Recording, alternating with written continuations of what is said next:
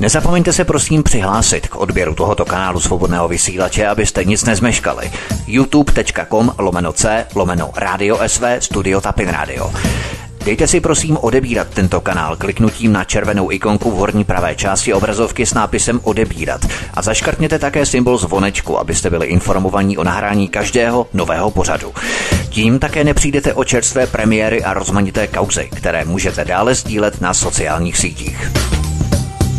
Ahoj Martine, zdravím tě, zdravím všechny, přeju krásný páteční večer, přeju všem posluchačům a speciálně a přednostně a speciálně těm, kterým na bílém životě záleží. Takže zdravím všechny a ahoj i VK. No ahoj Vítku, ahoj Martine, já vás zdravím, já se omlouvám, jsem dneska opravdu nestíhal, takže začínáme zase opět velmi pozdě, pojedeme přes přestávku, takže zkusíme stihnout úplně všechna témata, která jsou při, přichystána.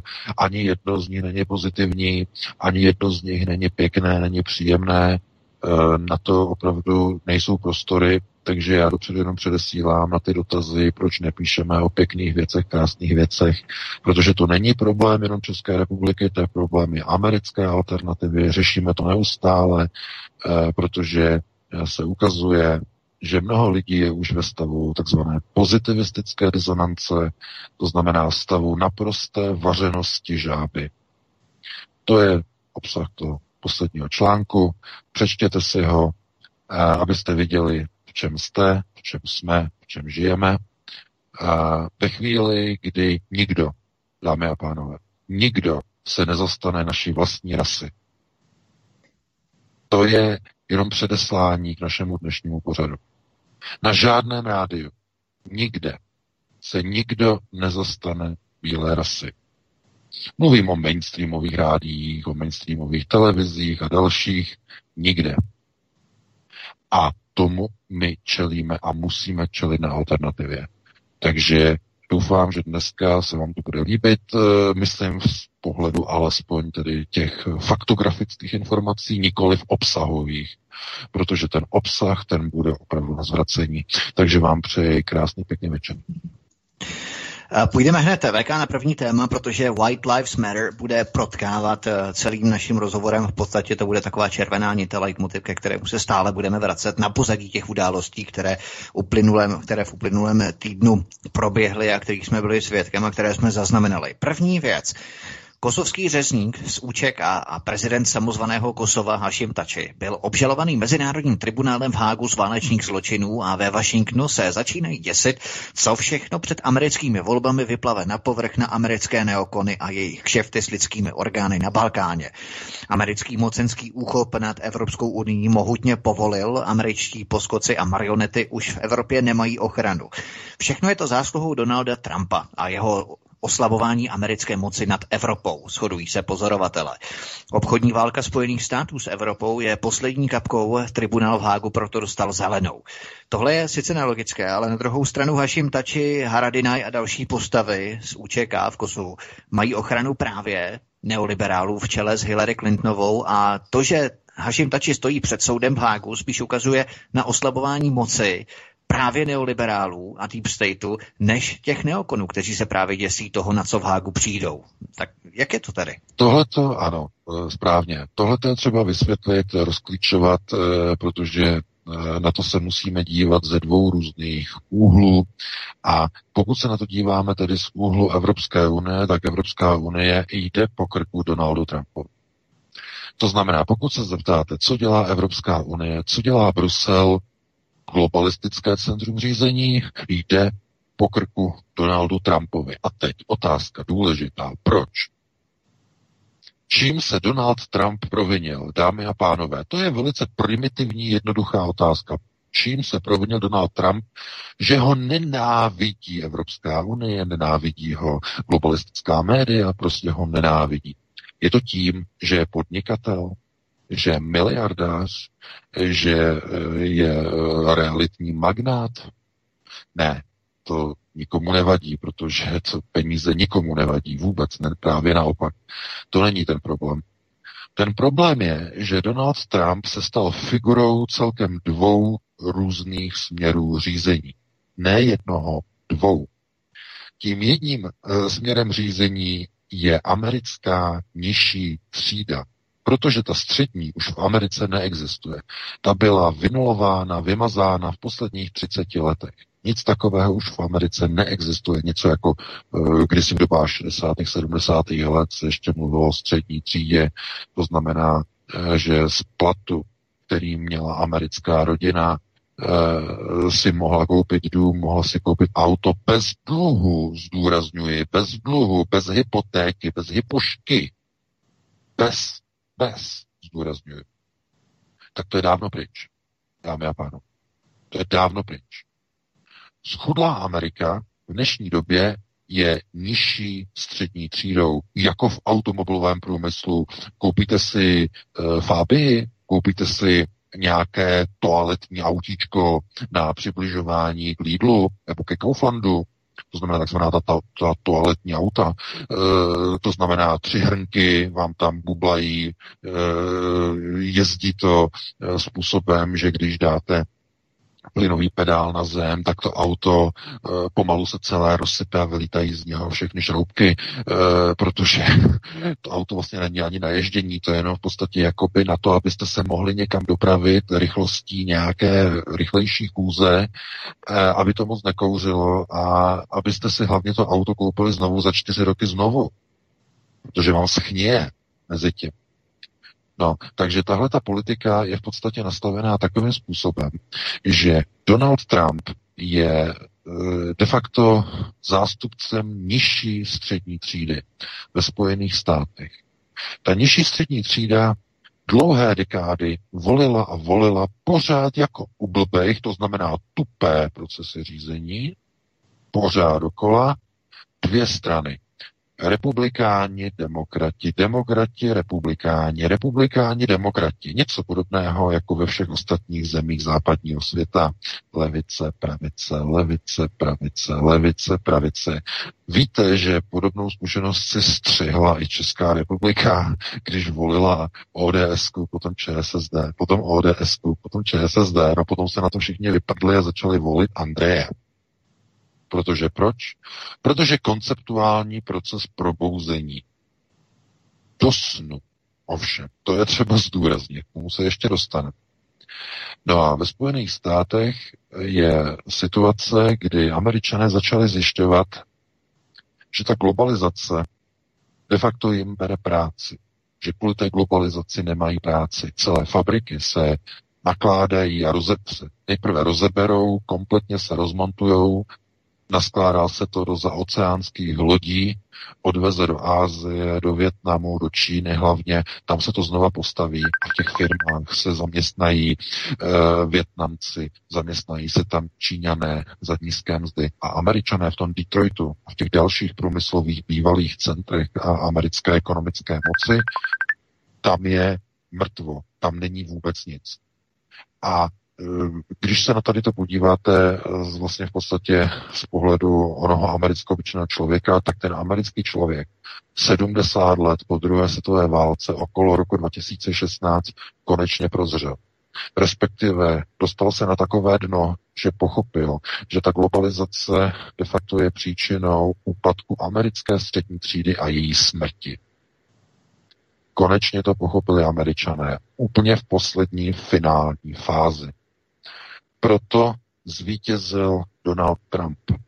Někdo, kdo v podstatě se zaštítil těmito lidmi, eh, kteří, kteří byli nazváni Hillary Clinton jako deplorables, to znamená jako, jako, jako ti, kteří jsou úplně zbytní, zbytní, kteří jsou naprosto postradatelní, které nikdo nepotřebuje, to je prostě odpad. Takže všichni tito deplorables uh, zvolili Donalda Trumpa a on vyhrál volby. Ta situace v Spojených státech se za ty čtyři roky ještě mnohem více zhoršila. To znamená, že eh, ten proces je nastavený tak, že se nemůžete divit, že Andrej Babiš v České republice posiluje, když i ekonomika České republiky se oslabuje. Když lidé chudnou. Je to konceptuální proces naprosto logicky. Není na něm nic k nepochopení. Pouze konceptuální gramotnost vám umožní chápat tyhle ty procesy řízení. Stejně tak ve Spojených státech e, důsledku globalizace byl zvolen Donald Trump. V důsledku negativních a negativistických projevů globalizace a dopadu globalizace na Spojené státy byl zvolen Donald Trump. V důsledku stejných procesů byl zvolen Andrej Babiš a bude nadále volen Andrej Babiš jako totální vítěz.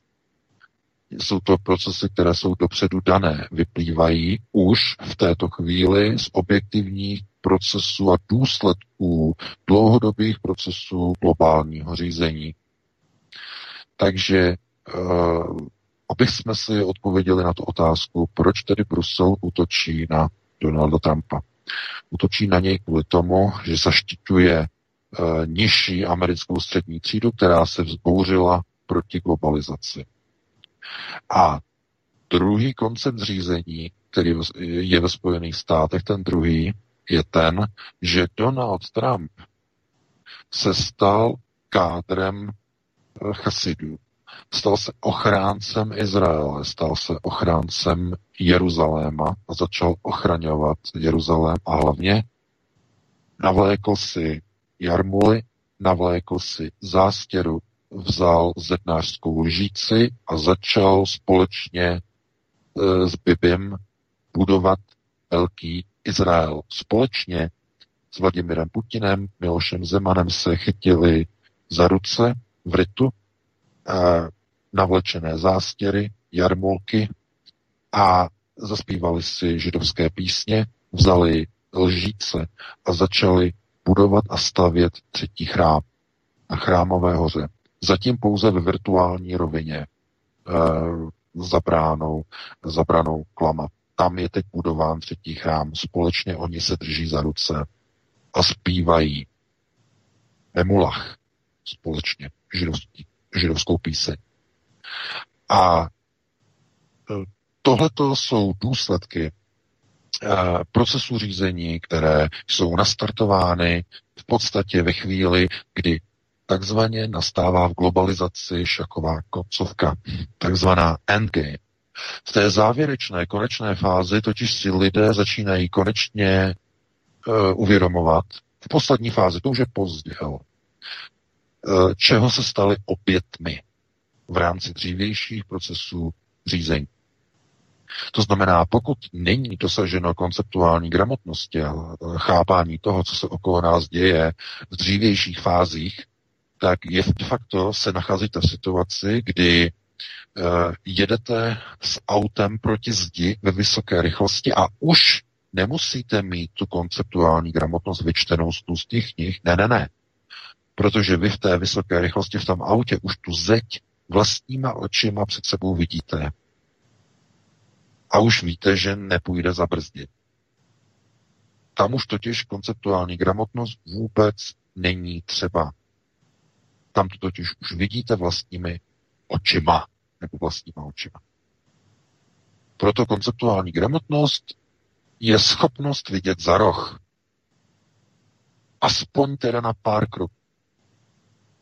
A je to pro většinu populace je to neuvěřitelně těžké. Je to doslova pro někoho nadpřirozená schopnost. Přitom je to tak jednoduché dávat si jednotlivé souvislosti do společného obrazu, do společné mozaiky, chápat procesy, chápat souvislosti, chápat, že když něco řekne prezident, že to řekne premiér, když něco rozhodne vláda, když něco rozhodne centrální banka, když něco rozhodne oblíbený komik, eh, který je financovaný z peněz různých oligarchů, že to všechno dohromady souvisí. Že to nejsou oddělené procesy. To znamená, všechno to vytváří společný obraz. E, ty zástěry, ty čepce, ty zednářské lžíce, to je budování nejenom fyzicky nějaké budovy, ale i obrazně budování určitých e, architektonických objektů v rámci procesu řízení. To znamená obrazné budování toho, eh, co v podstatě má být vybudováno a vystavěno. A mnoho lidí potom si řekne, že přece ti politici, kteří jsou voleni, tak e, mají za sebou, já nevím, e, nějaké síly, nějaké tlaky, které tam dostali, které finančně podpořili a tak dále a tak dále. A ti politici teda aspoň něco pro nás teda jako prosadí, aspoň tady, aspoň tá, tamhle. E, ano, prosadí samozřejmě, protože je to v rámci daného procesu řízení, je to nestojí vůbec nic. To je jako kdybyste šli za dřevorubcem do lesa, který má motorovou pilu a tou huskvarnou podřezává stromy a když uh, schodí a svalí strom na zem, tak ještě ho na metry rozřezává tou pilou.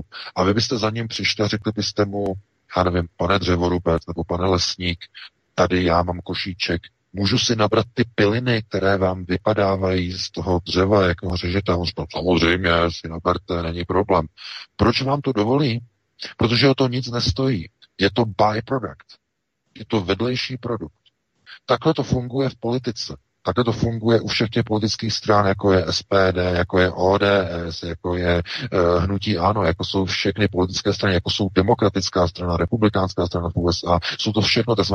byprodukty. Když je to nestojí nic, tak vám to poskytnou i politici protože je to nic nestojí, je to byproduct, vedlejší produkt nějakého politického procesu, jako ty plyny od té odlétávající klády, když ji řeže tou huskvarnou.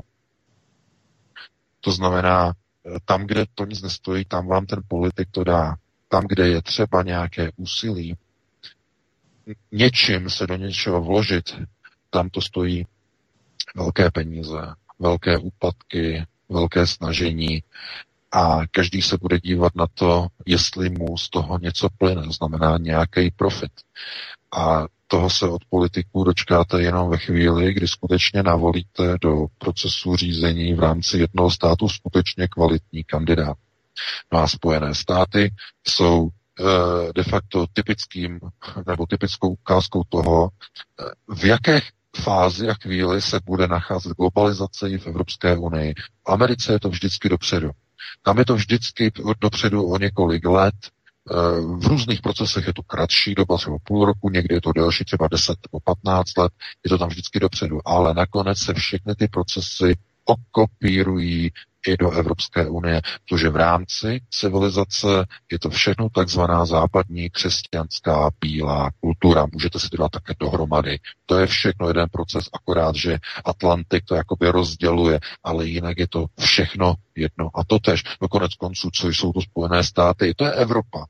To je Evropa složená z přistěhovalců, kteří utekli z Evropy před náboženským pronásledováním, eh, před eh, terorem, před eh, náboženským útlakem v dobách takzvané ať už to byla teda rekatolizace v rámci Habsburské monarchie, anebo to byla naopak, jistě víte, když bylo protestantství, tak ve Velké Británii probíhaly procesy naopak zase proti kato, katolické církvi, to znamená, eh, byl to ten proces eh, takzvané reformace, ano, reformace, to je to slovo.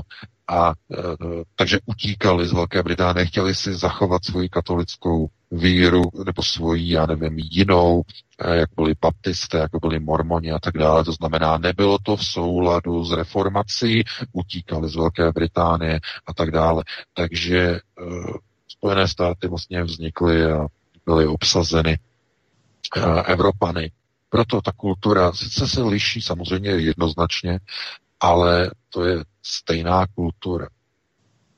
A vidíte, že tam probíhají stejné procesy, ale trochu v jiných kapátcích. To znamená, ne, neproudí do Spojených států přes otevřené hranice a děravé hranice, stejně jako jsou děravé hranice na Schengenu.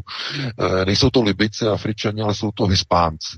Jsou to Hispánci, Portorikánci ze Střední a Jižní Ameriky, takže ti zaplavují Spojené státy.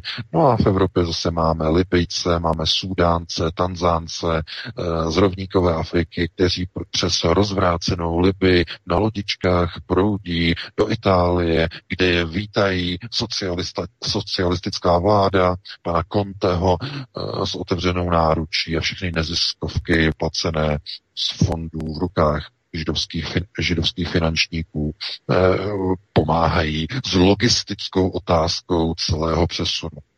Takže tohle to všechno probíhá jak ve Spojených státech, probíhá i v Evropské unii.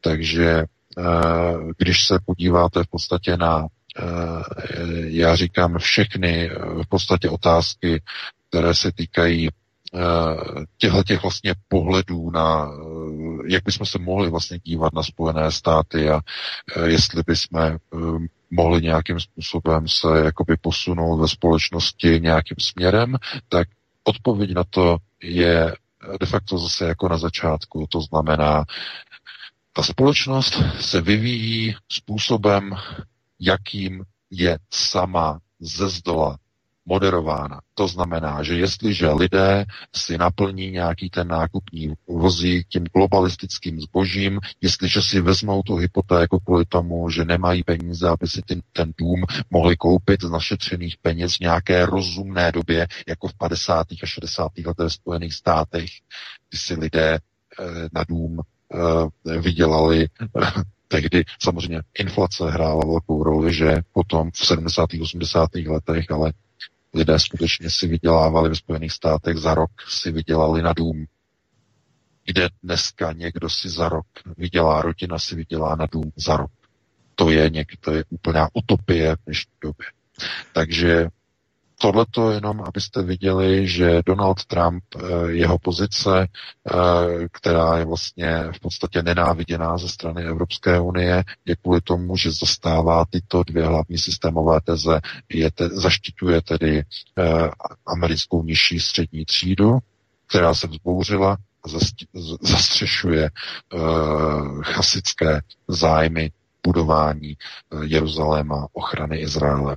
Takže to je ten hlavní důvod. No a takhle bychom v podstatě mohli, protože jsou to velice komplikované otázky, máme spoustu těch témat, eh, já to vždycky v podstatě se snažím jakoby trošku rozšířit eh, nad rámec těch článků, ale mohlo by se o tom povídat a mluvit velmi dlouho, protože eh, i já vlastně vidím z těch reakcí v e-mailech, že eh, lidé z toho mají naprostý naprostý zmatek a chaos a e, stále jako třeba nerozumí některým souvislostem a e, pořád nedokážou pochopit ten hlavní zásadní proces, že jakým způsobem můžeme něco změnit, něco, že když budeme volit nějakou stranu a pořád to musíme opakovat, žádný rychlý proces změny ve společnosti není, protože všechno to, co teď zažíváme, jsou důsledky dlouhodobých procesů řízení. Globalistické... No, musíme na další téma, opravdu. Jako, jo, já vím, na první, priori, na první prioritě a uh, to by měl v podstatě každý vědět, protože skrze pouze jedině skrze první prioritu a skrze rodinu se dá dostat k nějakým změnám ve společnosti v dlouhodobém horizontu. Prorocká slova Muhameda Aliho z televizní show BBC v roce 1971 o tom, že míchání rasy proti Bohu působí dnes skoro jako zjevení. Americký aktivista a míčenec vyzval ke stržení soch a zničení maleb a obrazů Ježíše Krista a Pany Marie, protože všude jsou prý zobrazovaní jako běloští nadřazenci. Globalizace začala nepokrytě a otevřeně útočit už i na symboly biblických postav, což je útok na samotné jádro bílé civilizace. Všimněte si dobře, že to není dům Sion, který vyzývá ke strhávání obrazů Krista. Ne, je to Antifa, Black Lives Matter a pěšáci v ulicích a médiích, které z příkazů domu Sion financuje George Soros a nadace napojené na globalizační fondy. On se totiž, Mohamed Ali vyjádřil, eh, totiž i syn Mohameda Aliho, eh, jak moc se tyto dva výroky od sebe liší a kolik toho naopak mají společného, protože to je úplně ta zásadní věc kdy v podstatě tito lidé odhalovali procesy podobně třeba jako, a můžeme to třeba i spojit s Danielem Landou, možná i, abychom opravdu stihli ta témata a třeba ještě stihli i ten mariánský sloup potom. Uh, Daniel Landa potom v nové písni varuje de facto před uh, talmudickou Eliadou, tedy vizí sionistické světovlády, kde bílému člověku bude vládnout černý mouřenin jako asistent šelmy a bude nutit bílé goje poklekávat před globalizací. Zjevení svatého Jana popisuje všechny současné procesy nasunování nového světového řádu, který bude založený na lidech v rolích ovcí, na čipech, na dluhu, na evidenci, na kontrole a na, na nekonečném kamerovém sledování. Jméno šelmy je Sion a jejím asistentem je globalismus. Zašel Daniel Landa daleko za hranu konformity, anebo byl naopak vyvolený jako zvěstovatel pro toto odhalení? To je možná taková otázka, jestli přijal Daniel Landa pochodeň od Karla Gota v těchto procesech odhalování a v podstatě to můžeme zařadit i do stejné souvislosti, i když v jiném světle, samozřejmě, úplně v jiném světle, ale v podstatě jsou to obě proroctví, uh, jo, některých osobností, akorát to jedno proroctví znesl Daniel Landa teď, Mohamed Ali to znesl v roce 1971, ale v podstatě všechno se vyplňuje. Uh, u Daniela Landy uh, bychom mohli říct, že to není jisté, protože uh, znovu, ve chvíli, kdy sedíte v onom autě a už se řídí, řídí, uh, řídíte do srážky, do čelní srážky s tou zdí, kterou už vidíte, eh, tak už nejde o nějaké varování dopředu, nejde o prognostiku nebo nejde o, řekněme, projev konceptuální gramotnosti, ale je to už de facto varování před nárazem, před stihu, když je to už zjevné. A to už je trochu jiná role. Já si myslím, že i Daniel Landa, eh, kdyby chtěl, a eh, on v minulosti skládal písničky eh, zpětně 10, 20 let, 30 zpátky, tak se věnoval jiným tématům. Samozřejmě to všichni jsme se věnovali někdy před 30 lety jiným tématům, to je jisté, ale myslím si, že v roce 2020 on eh, se svým, řekněme, velice vysoce inteligentním a konceptuálním přehledem mohl o těchto věcech takto přímo uh, zpívat třeba už před pěti lety. Už někdy v roce 2015, když prostě migranti uh, se hrnuli do Evropy, tak mohl prostě něco takového zpívat. Uh, ne, Daniel Landa není, posled, není první, zdaleka není první. Eh, určitě znáte eh, píseň, která už je stará, myslím, asi dva roky a eh, je to píseň no, onoho zpěváka zpíval pro pařížský výběr, no teď už se nemůžu vzpomenout. Ta píseň se, mě, se jmenuje Buďme k sobě blíž. A já si to zkusím najít, ale Vítku, jestli mě pomůžeš, jestli znáš tu píseň, No, Vilém Čok. Ano. Je to Vilém Čok, píseň Viléma Čoka, zástup, zástupy běženců. A ta, tak to není dva roky, je to čtyři roky. Je to čtyři roky stará píseň Vilém Čok, zástupy běženců. A e, e, to je v podstatě píseň, která byla jedna z prvních, která e, v podstatě jako podporovala z těch, řekněme, mainstreamových zpěváků tyhle ty pronárodní teze a varovala před určitými procesy. Teď nemluvíme o Tomáši Ortelovi, e, který o tom zpívá už velmi, velmi dlouho. Tady mluvíme o těch takzvaně doslova uh, mainstreamových uh, zpěvácích. Takže Willem Čok tohle to už měl v roce 2016 a já si právě myslím, že i Daniel Landa už v téhle chvíli v roce 2020 de facto zjistil, že tyhle procesy uh, v podstatě probíhají a jsou už viditelné kolem nás. To znamená, ta viditelnost tam hraje tu roli. V roce 71 uh, Eh, Muhammad Ali tohle to říkal na britské BBC de facto z toho pohledu, že on byl černo a on měl ten zdravý úsudek. On věděl, že přece to míchání ras je nepřirozené, protože i v přírodě, jak on tam vlastně udává eh, ten příklad s těmi ptáky, tak jsou to sice všechno ptáci, ale jsou to různé druhy ptáků, které obývají různý životní prostor. To znamená, žijí v různých oblastech a potřebují v těch oblastech žít, protože tam se oni v podstatě rozvíjí, tam se živí a tak dále. To znamená, nemůžou žít někde jinde a nemůžou vlastně vytvářet svazky nějak jakoby e, mezirasově z toho důvodu, že by to nefungovalo. No a člověk vlastně by měl být dostatečně inteligentní k tomu, aby to pochopil, že takhle je to v přírodě, takhle je to dané Bohem, takhle by to mělo zůstat. To, co dělá člověk, je de facto e, mohutné, až bych řekl Frankensteinovské sociální inženýrství velmi brutálního charakteru. To znamená, eh, nejde o to, aby někdo kritizoval, že když někdo vezme černošku nebo černok si vezme pilošku a milují se, mají se rádi, tak to je ten citový vztah, který může vzniknout a funguje to naprosto dokonale mezi nima. Mají e, nádherný, krásný vztah a funguje to. To znamená, to není o tom to zakazovat v žádném případě. Ale pozor, něco jiného je takzvaný, uh, oni tomu říká, a to je velice důležité, uh, to je ten multikulturalismus. To znamená multikulturalismus jako ismus, to znamená politismus, politika, kultury a rasy implementovaná, propagovaná na všech úrovních společnosti v médiích, ve filmu, v hudbě, v zábavě, v politice, v zákonech, ve firmách, ve společnostech, eh, eh, v mezilidských stazích, v různých výrocích, v různých pořadech, úplně všude propagace multikulty. To je něco, co už vůbec nemá s přirozeností naprosto nic společného.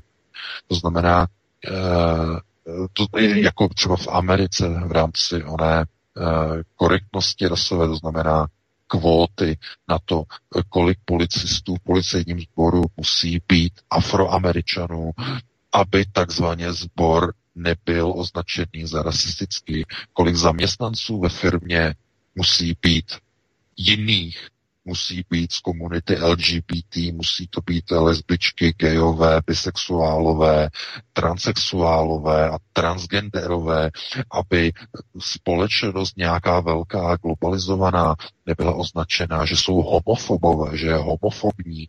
To znamená, eh, tohle to už je politika, eh, ismus, který de facto vede tu společnost už do nějaké pozice, která de facto je chorobná. A ta chorobnost, eh, tu vidíme okolo sebe v podstatě častěji, každým dnem za dnem vidíme nové a nové případy eh, toho, kdy bílá civilizace je viněna ze všech špatných věcí, eh, zničení a z, z, zlikvidování a zubližování všem ostatním rasám. Ale kdyby tohleto, kdyby tyhle ty procesy prosazovaly černoši proti bělochům, nebo Arabové proti Bělochům, nebo já nevím, Afričané proti Bělochům, tak by se řeklo, je to e, typická ukázka rasismu namířená ze strany, dejme, tomu, těch černochů proti těm bílým. To znamená, oni mají rasovou otázku, my jsme černí a ti to bílí nás kolonizovali před nějakými 120-150 lety. E, tohleto a měli by se nám omluvit a tak dále. To znamená, bylo by to rasově podmíněné, ten podtext by tam byl zcela jasný. Jenže v tomhletom světě, ve kterém žijeme, v téhle iteraci, je to úplně jinak. Zdánlivě, to vůbec nedává smysl a logiku.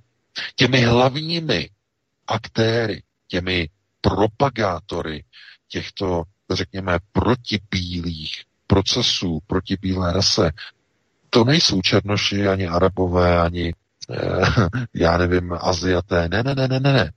Jsou to naši vlastní bílí lidé, členové naší rasy. A aby jsme byli přesnější, a to je důležité, jsou to naši vlastní potomci. Naše vlastní děti, eh, ještě nezletilé, ale především nedávno zletilé. To znamená taková ta mladá adolescence. To je hlavní hybná síla, hybný mechanismus autogenocidy bílé rasy, dámy a pánové.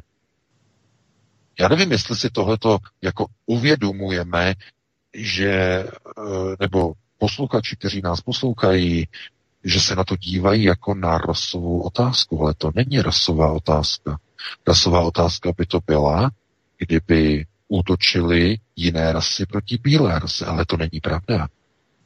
Tohle to jsou procesy, které jsou přímo, které přímo indukují a přímo vyplývají od našich vlastních bílých potomků.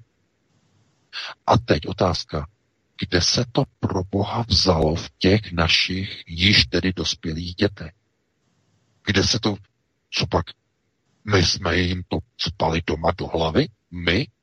No tak v některých neoliberálních rodinách, uvědomělých, Viz Greta Thunberg a její šílení dva rodiče, tak ano, ale to jsou extrémy, o těch nemluvíme. Mluvíme o těch, o těch stovkách tisíc demonstrantů v těch Spojených státech i v Evropské unii. O těch mluvíme. O těch bílých, kteří demonstrují za práva těch černochů. Naprosto nelogicky. Kde se to vzalo? No dámy a pánové, vzalo se to v systému školství v těch daných zemích, kde ty procesy probíhají v těch ulicích. V systému školství. A e, všimněte si, že jediný politik, který se tady o to trochu zajímá, třeba v české politice, je Václav Klaus mladší.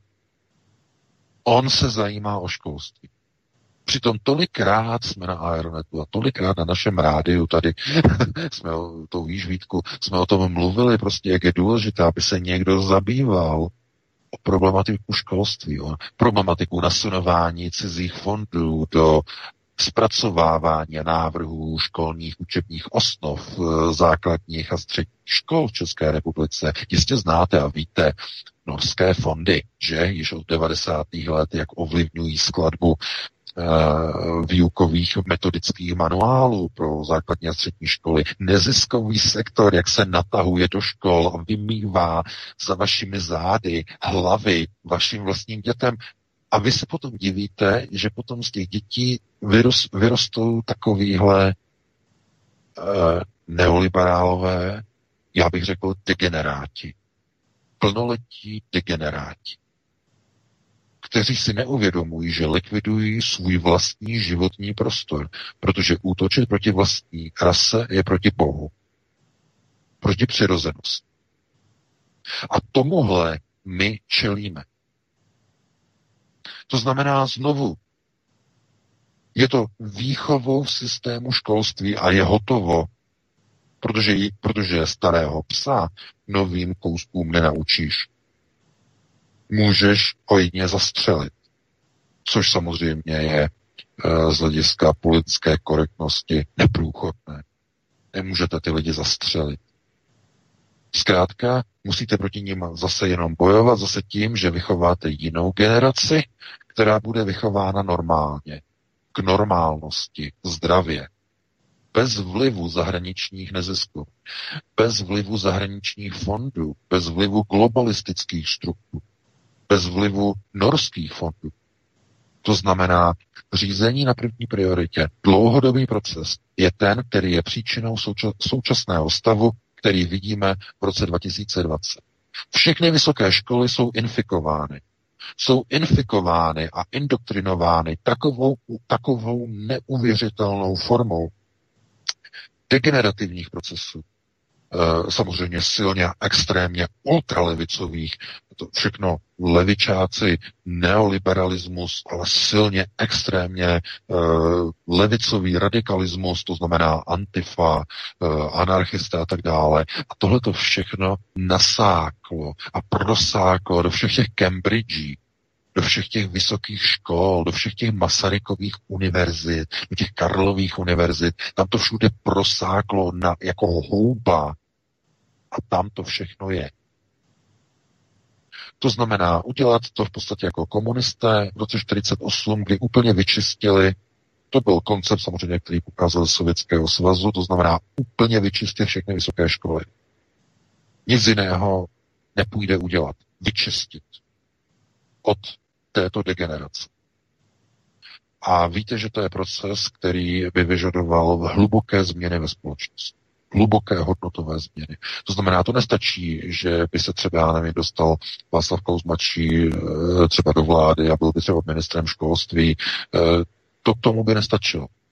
Bylo by k tomu pomoženo, to znamená, že by se začaly ozdravné procesy, to samozřejmě, ale eh, ten problém by to nevyřešilo, protože ten problém byl budován posledních 30 let v systému neregulovaného vysokého školství, v systému e, procesu inkluze, nasunování degenerativních procesů do základního a středního školství, to, e, e, zpomalování výuky, takzvané ty pozitivní procesy, oni to říkají pozitivní diskriminace, to znamená, že máte třídu, která má prospěchový průměr 1,3. Jo, máte ně, to, to taková lepší třída, 1,3 nebo 1,4 třeba průměr, to znamená, všechno to bylo v pořádku. Okolo roku 2010 se začalo silně tlačit na inkluzi, inkluzivní procesy a ten průměr se propadl na 2,3. To znamená, u těch jednotlivých tříd, paní nám napsala, učitel. To znamená, jenom kvůli tomu, že do těch tříd přišli asistenti uh, s problematickými dětmi. Pozor, ne s tělesně postiženými, ale mentálně a sociálně uh, vyčleněnými dětmi. To mentálně je jasné a to sociálně si jistě dovedete představit, kdo jaké etnikum se tím myslí. No a e, že to takhle prostě kleslo. A ona nám napsala, že jako ten 2,3, ten průměr, je kvůli tomu, že ti učitelé de facto, když je to vlastně na tom základním stupni, tak jako je má plně na starost jenom jedna učitelka. Potom na druhém stupni už se to střídá ty učitele. A že když je to v rámci toho druhého stupně, tak tam ti učitelé se snaží na uh, klasifikačních konferencích s ředitelem a s ředitelkou dělat v podstatě takové ty jakoby mechanismy, aby to jako všechno bylo v pořádku, protože jsou na tom závislé rozpočty škol. Když totiž to nebude fungovat, když by tam byly problémy, tak přijde kontrola z ministerstva, skrouhne škole dotace, dotační tituly jako příspěvkové organizaci a je malér. Takže ty školy to kryjou. Ty školy potom dělají tu věc, že eh, eh, v té třídě třeba problém, oni mají třeba brát já nevím, nějaký tak, eh, já nevím, třeba zlomky, mají brát zlomky, tak práci se zlomka. A těm žákům, řekněme, z těch vyčleněných skupin a třeba těm mentálně lehce postiženým, tak to třeba nejde moc do hlavy. A oni by měli to téma probírat dvě vyučovací hodiny matematiky dvě. To je celé. Oni to probírají 10 hodin. Napsala na 10 až 12 hodin to probírají. A proč? Že by, že by ta třída byla tak hloupá? Ne. Je to kvůli těm třem žáčkům té třídě. Protože oni, když to nebudou umět, tak je problém. To znamená, co to je? No, je to proces uh, uh, takzvaně zpomalování peletonu podle nejpomalejšího jezdce. Hmm. Proto se i tlačí na to slovní hodnocení mimochodem. Ano. Známek, jo? Ano, přesně tak. Slovní hodnocení, protože slovní hodnocení není objektivní. Tam nemáte objektivitu. Objektivita je, když máte jedna, dva, tři, čtyři, pět. To je objektivní, protože to je jasné, to je dané. Ale to slovní hodnocení, to znamená, napíše se sedm, osm souvětí rozvinutých, pěkně květnatých, že e, tenhle ten a tenhle ten a vaše Evička nebo váš Filipek se učí takhle a takhle a tady mu to jde výborně a tady trošku by měl přidat a takhle. No co vám to řekne? No to vám neřekne vůbec nic o e, nějaké, řekněme, kompa, takzvané porovnávatelnosti, komparabilitě. To znamená, je to moje dítě eh, jak lepší než eh, jeho vrstevník, který sedí vedle něho. Jak lepší? No když tenhle ten náš, já nevím, ten, ten Filipek bude mít, eh, já nevím, dvojku a ten kamarád jeho vedle trojku, no tak je to jasné, že ten náš je chytřejší než ten jeho kamarád. A zase třeba, nevím, v jiném předmětu to bude obráceně. Takže je tam takovýto porovnání, které je naprosto jasné. U toho slovního hodnocení tam si to můžete dát prostě za vitrínu, za obraz a smát se tomu, dívat se a, teď si drbat hlavu a říkat si, tak jak vlastně na tom ten náš kluk vlastně je.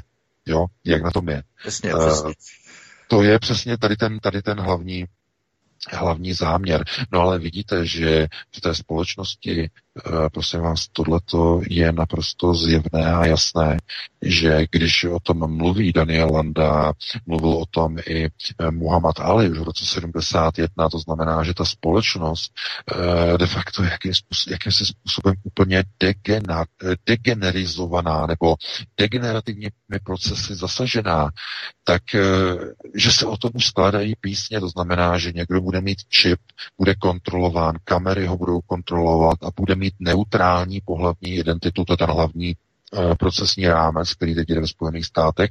Oni tomu říkají pro-choice politika, pro-choice. To znamená, co to je? Pokud se s někde setkáte, uh, pro-choice uh, politika je, že dítě si může samozvolit svoje vlastní pohlaví. To znamená, jak bude chtít se oblíkat, tak ho budete oblíkat.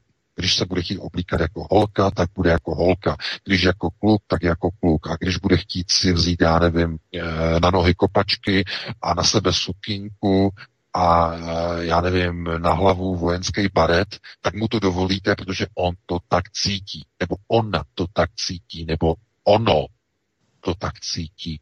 To dítě. Chápete? To znamená, to je ta pro-choice agenda. Choice je volba. To znamená, to dítě si samo může zvolit, co chce být. A potom je takzvaná anti-choice agenda. To jsou ti zdraví normálně rodiče, kteří to dítěti prostě zakážou, řeknou mu, ty seš kluk a se uplíkat jako kluk a neštvi mě a o tom se bavit nebudeme. Chápete? Takže, a je to spolitizováno. V těch, v těch Spojených státech se o tom vedou diskuze, lidé, kteří to kritizují, jsou panováni na sociálních sítích, na Twitterech, na Facebookích, jsou označováni za homofoby a posílají na ně sociál. Že něco odpírají svým dětem. Chápete? To znamená, znovu, tohle to není problém, který by byl nějakým způsobem indukovaný ze strany nějakého šíleného nepřítele, nějakého mimozemštěna, který, eh, nebo nějaký, kteří by přiletěli od někud z vesmíru a začali by tvrdě útočit proti bílé civilizaci a začali by uh, ji degenerovat. Ne, ne, ne. Tohle to všechno vychází zevnitř naší vlastní civilizace od našich vlastních potomků, které my jsme k tomu rozhodně nevychovali.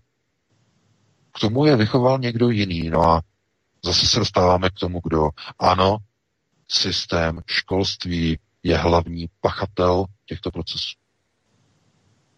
Proto vidíte, školství, systém školství je ten, kde musí být získána kontrolní moc. Proč myslíte, že ty neziskovky se tak cpou do těch škol? Všichni ti eh, youtubeři, každý ten kovy a další, který zase znovu, eh, jak byl ten eh, pořad, tohleto, tak zase jako, eh, ať je každý, jaký chce, ať si každý dělá, co chce, to není nic proti ničemu, ale chápete, eh, podporovaný českou televizí, že pro školy natočil eh, nějaké prostě tady ty pořady o dezinformacích a tak dále a tak dále. No a teď nedávno bylo v médiích, že se představil se svým nějakým partnerem, eh, měli nějaký coming out, to znamená, že se přiznali, jako, že jsou homosexuálové a tak dále a tak dále. To znamená, jakoby zase propagace zase něčeho těm dětem. Jo, chápete, zase něco, takové to podprahové posunování e, nějakých prostě procesů, kdy vezmete oblíbeného youtubera a on potom dělá politickou činnost svým vestevníkům, takzvaně. Je velmi jako málo, řekněme, takových těch rozumných e, lidí, kdy si poslechnete rozumné názory. Na YouTube máte třeba vývojáře Daniela Vávru, který má rozumné, zdravé názory. Eh, já říkám, strašně moc jako díky za to, že prostě ještě nějaký rozum někde zůstal. Nějaká rozumnost. A e, je toho ale strašně málo. Protože se na to podíváte a on tam nemá jako nějaké milionové odběry. Že nějaké miliony lidí by ho odebírali. Ne. To jsou prostě drobné. Když se podíváte na různé kovy a na různé další, tak to, je úplně někde jinde, chápete? A e, znovu, vychází to ze zdola z té společnosti. To znamená, ta výchova v těch školách je taková, že v té škole máte nějakou tu vyučovací osnovu, kterou znají jenom vaše děti. Vy o tom v životě nevíte. Vy vůbec nebudete tušit, nevíte, co se tam učí. A přijdou tam tady ti z neziskovky a začnou tam vysílat videa e, s kovím, aby jim vysvětlil, co jsou to dezinformace a ruská propaganda a tady ty věci a spolupracuje s českou televizí a tady s těma. Takže e, podprahová e, v podstatě jakoby indukce nějakých názorů a tohleto, když těm dětem cpete od té první třídy e, základní školy až do posledního ročníku střední školy a pořád jim to cpete, tak zkrátka oni v tom vyrostou a přijmou mnohé, ne všechny, ale mnohé z těch tezí přijmou za své.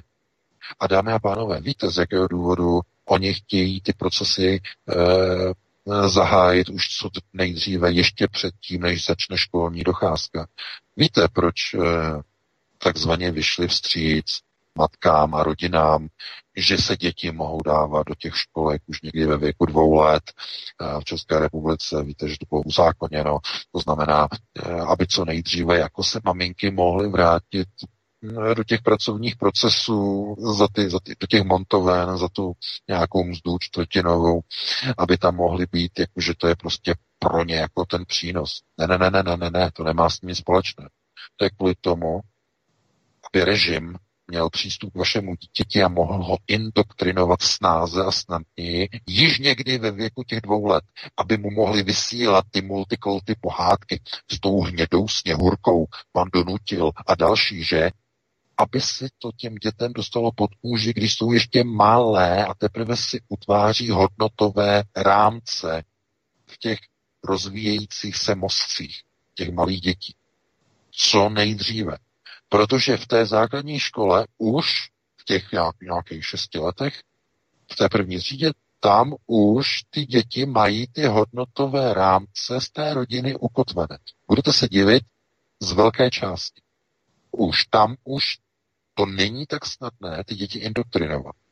Proto oni se zaměřili hlavně na ty školní páze, na ty školní v podstatě skupiny a chtějí, aby vlastně ty děti chodili do těch školek, eh, mateřských školek co nejdříve. To znamená ne někdy, já nevím, v pěti letech na rok nebo ve čtyřech letech, ne, ne, ne, ale aby do té báze přišli eh, de facto třeba už ve třech letech, aby zkrátka byly tam ne dva roky, ale tři roky. A ty tři roky, aby mohla ta vychovatelka ve spolupráci s těmi neziskovkami na to vaše dítě působit to znamená všechna ta videa, všechny ty uh, příběhy, pohádky multikulturní o Afričanovi a o Lojzíkovi, o Velbloudovi a o Pankrácovi a uh, že uh, ona, že to byla nějaká ta uh, Izabel a ona měla ten nikáb a ona se setkala s Muhammadem a vydali se na cestu do Evropy. To byla ta multikulty pohádka eh, na tom českém rozhlasu, už to nepamatuju, to prostě to je něco neuvěřitelného. Tohle to pouští dětem v mateřských školkách, dámy a pánové. Takové to o těch krásných nikábech a prostě, že krásné černé oči měla, jí koukali prostě skres a tak dále, tak dále, taková krása, chránilo jí to před silným sluníčkem, to znamená zdůvodnění, proč je tak zapalená od hlavy k patě. Eh, jo, tohle to všechno na ty děti působí. A vy potom se divíte, že co a matka? No matka nemá na to čas. Matka je v té montovně. Tam pracuje za tu čtvrtinovou mzdu. A nemá čas. Musí to dítě dát do té školky. Otec je třeba nezaměstnan. Ten přišel o práci, protože podnik zavřeli a odvezli ho do Bulharska. Protože skončily pobytky, státní pobytky skončily, tak e, rozmontovali fabriku a odvezli do Bulharska. Takže přišel o práci. E, a někdo prostě jako řekne, e, že ten proces je de facto jakoby neřešitelný. No, řešitelný. Řešitelný procesy, ty krátkodobí, tak ty jsou většinou nádobu nějakých těch tří, čtyř let u voleb. A když vidíte výsledky těch voleb, tak zjistíte, že jsou v podstatě ovlivněny dlouhodobými objektivními procesy. To znamená, o čem jsme hovořili na začátku našeho pořadu, úplně na samotném začátku. To znamená, ve chvíli, eh, kdy národ je nespokojen s nějakými procesy, které probíhaly posledních 20 nebo 30 let, tak lidé jdou a volí úplně jiné kádry a úplně jiné kandidáty. Nevolí politiky, ale volí miliardář. A nebo herce.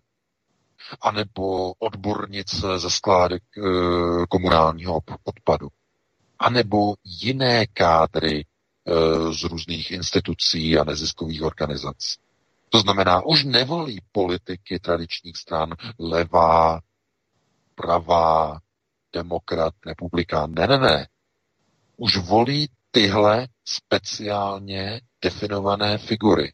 To znamená, jako je Donald Trump, jako je Andrej Babiš, jako je e, Volodymyr Zelenský e, na Ukrajině, jako je Zuzana Čup- Čaputová na Slovensku. To znamená, volí úplně, úplně jiné než tradiční politické kádry. Doufám, že si toho všímáte. Že to není oddělený náhodný proces že oni tam zvolili uh, herce na Ukrajině. Je, to je zvláštní. Jak je to možné? A oni zvolili paní Čaputovou z Pezinku. Je, jak je to zvláštní, když ona nemá žádné zkušenosti. Ona jenom se zajímala o komunální odpad v Pezinku. Jak je to možný? No a potom se zeptat, a oni zvolili Donalda Trumpa. On e, neví nic o ničem, neví vůbec, e, kde co lítá, zajímá se jenom o hotely, najednou je prezidentem. Jak je to možné? Kde se to stalo? No, je to ten objektivní proces. V té konečné koncovce, v té šachové koncovce nasunování globalizace nového světového řádu, v té poslední fázi, to začíná už docházet celé společnosti, aniž by to uměla ten proces pojmenovat. To je jako, když někde stojíte, je vám horko a e, začínáte se potit a máte potřebu prostě se svlíknout. Jo? Ten kabát si svlíknout, tu bundu si svlíknout. Protože cítíte tu nutnost, že to tak je. No a e, vy si potom řeknete a podíváte se nahoru a říkáte si, no jo, to slunce zase pálí, tohleto, to je, to je ono, to znamená, vidíte tu příčinu, to slunce. No jo, jenže Problém je v tom, že to je teprve důsledek toho, když ten proces už je, ne, je nevyhnutý, nevyhnutný, je nezvratný, už probíhá a vy už ho cítíte na vlastní kůži. To znamená, vy když vidíte, že vás násilňují vaše dcery někde u Litoměřic a ten Černoch dostane dvouletý trest, který je menší než chlápek, který ukradl 16 tabulek čokolády na krámě. To je ta kauza. Měli jsme o tom článek tak eh, vám už najednou musí dojít, k čemu dochází. Pokud vám to nedojde ani v, té, v této chvíli, znamená to, že je někde nějaký problém. A ten problém je popsaný v tom posledním článku. To znamená, jste v nějaké fázi, buď ve třetí nebo ve čtvrté fázi. Buď máte kognitivní disonanci, nepřiznáváte si to, anebo dokonce máte pozitivistickou disonanci. To znamená, uh, chcete tento nepříjemný fakt překrýt nějakými pozitivními, pěknými, hezkými, milými, doslova by se dalo říct sluníčkově naladěnými zprávami. Takže tohle eh, je de facto jenom důsledek toho, co probíhá a eh, my bychom to mohli takhle jakoby široce uzavřít, pustíme se do dalšího tématu, abych jsme ještě stihli Vítku, takže já předávám slovo. V rámci těch voleb VK to jsi mi pěkně nahrál na to další téma kognitivní disonance, kdy člověk nepřijme realitu tak, jak je, tak to další téma s tím přímo souvisí. A v podstatě i s, těma, s těmi volbami, aby byli lidé vybavení těmi informacemi před volbami, nikoli až po nich. Vlastenectví podle SPD. Tomio Okamura v čele parlamentní skupiny pro Afghánistán pouhých 11 dní po schůzce s muslimem Fawadem Natrim, který spolupracuje s nadací Vize 97 Dagmar Havlové a s nadací Karla Janečka rekonstrukce státu. Šestý člen SPD Jaroslav Foldina je pro změnu kamarádem s Leonidem Kušnarenkem, který vyzýval české muslimy k ozbrojování. A proč? SPD jednomyslně hlasovala pro vytvoření parlamentní komise proti hybridním hrozbám a dezinformacím, prý kvůli tomu, tomu, aby SPD měla v komisi svého člověka. Jenomže toho tam bude mít i KSČM, která přitom hlasovala proti vzniku této komise. Tak, jak je to? SPD pro komisi hlasovala kvůli Aronetu? Patrně ano. Členem této komise za SPD to už v minulosti naznačil přímo na České televizi. Pavel Jelínek, který na obrazovce České televize prohlásil, jak české alternativní weby podrývají bezpečnost a obranu země. To video existuje, každý si ho může schlédnout. Takový člověk má usednout do této komisy. To si z nás už skutečně dělají, a já to slovo řeknu, prdel. Je tedy jasné, že SPD hlasovala pro tuto stálou komisi pro boj proti hybridním hrozbám a dezinformacím z jasného důvodu zadání a je hrozně roztomilé, jak pět let Jakub Janda, celých pět let Jakub Janda, Věra Jourová, Hanna Langšádlová, všichni tito aktivisté, politici svorně unizono nadávají na dezinformace, fake news, já nevím, hoaxy, hybridní hrozby a tak dále. A jak urp a najednou, jak urputně a sveřepě, to po pěti letech začala obhajovat i samotná SPD s nimi kolektivně. Jo, to je skutečně dojemné a kdybychom si kladli základní otázku v rámci té kognitivní disonance. Pokud by SPD v roce 2017 hlasovala pro vznik stálé komise pro boj proti hybridním hrozbám a dezinformacím, dostala by 10% hlasů tehdy? Ještě voliči tehdy v roce 2017 nebyli tak naklepaní jako po třech letech ubírání plynu po kouscích, po troškách, po malinkých eh, jaksi eh, scénách masáže, okecávání, ale kdyby voliči v roce 2017 skutečně věděli, že SPD bude hlasovat pro podobné svinstvo, a to není samozřejmě jediné, tak by jim určitě ten hlas nehodili. A to je právě ten rozdíl, který si musíme uvědomit. SPD 2017 a SPD 2020. Přes den kazatele ovcím v noci ty ovce podříznou hlasováním pro podobnou komisi a ještě to drze obhajují, když je někdo takzvaný čapne za ruku. Jo. Takže to bychom si právě měli uh, jak si porovnat ten rozdíl 2017 a nyní, protože já jsem zaznamenal třeba i lkaní Tomio Okamury na Facebooku, jak uh, si přečetl nějaký článek, kde si a najednou chce, najednou chtějí SPD pořádat referendum o vystoupení z NATO, Vys ten článek, respektive výrok Radima Fialy z 2.11.2017 o tom, jak nechtějí referendum a kdyby bylo referendum, tak by doporučovali, že ne, ne, ne svým členům, aby nevystupovali z NATO.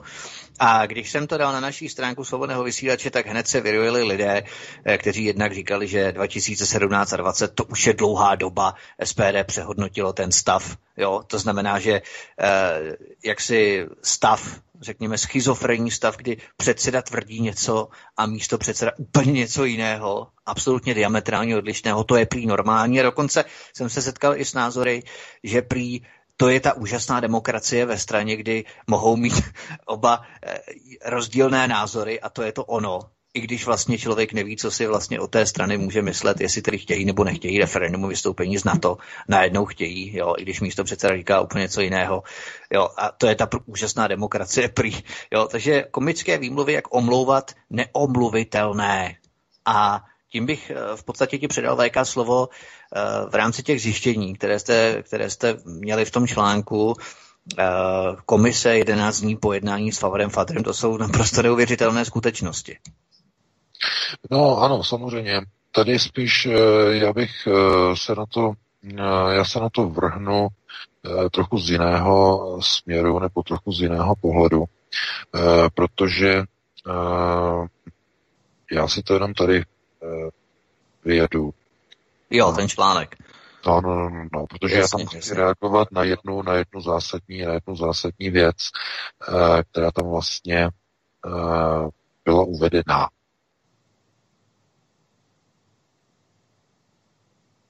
Tak eh, chvilku počkáme, protože to je, tam těch informací je poměrně dost a souvislostí, které jsou samozřejmě nazdrojované v hranatých závorkách, tak aby si to každý mohl ověřit a můžeme projít veškeré ty články a zjišťovat si ty skutečnosti, aby zase nikdo neprskal, že Aerodet, tohleto, tamhleto. Ty informace jsou v obchodním rejstříku, jsou v článcích uh, v hranatých závorkách. VK, už jsi to našel?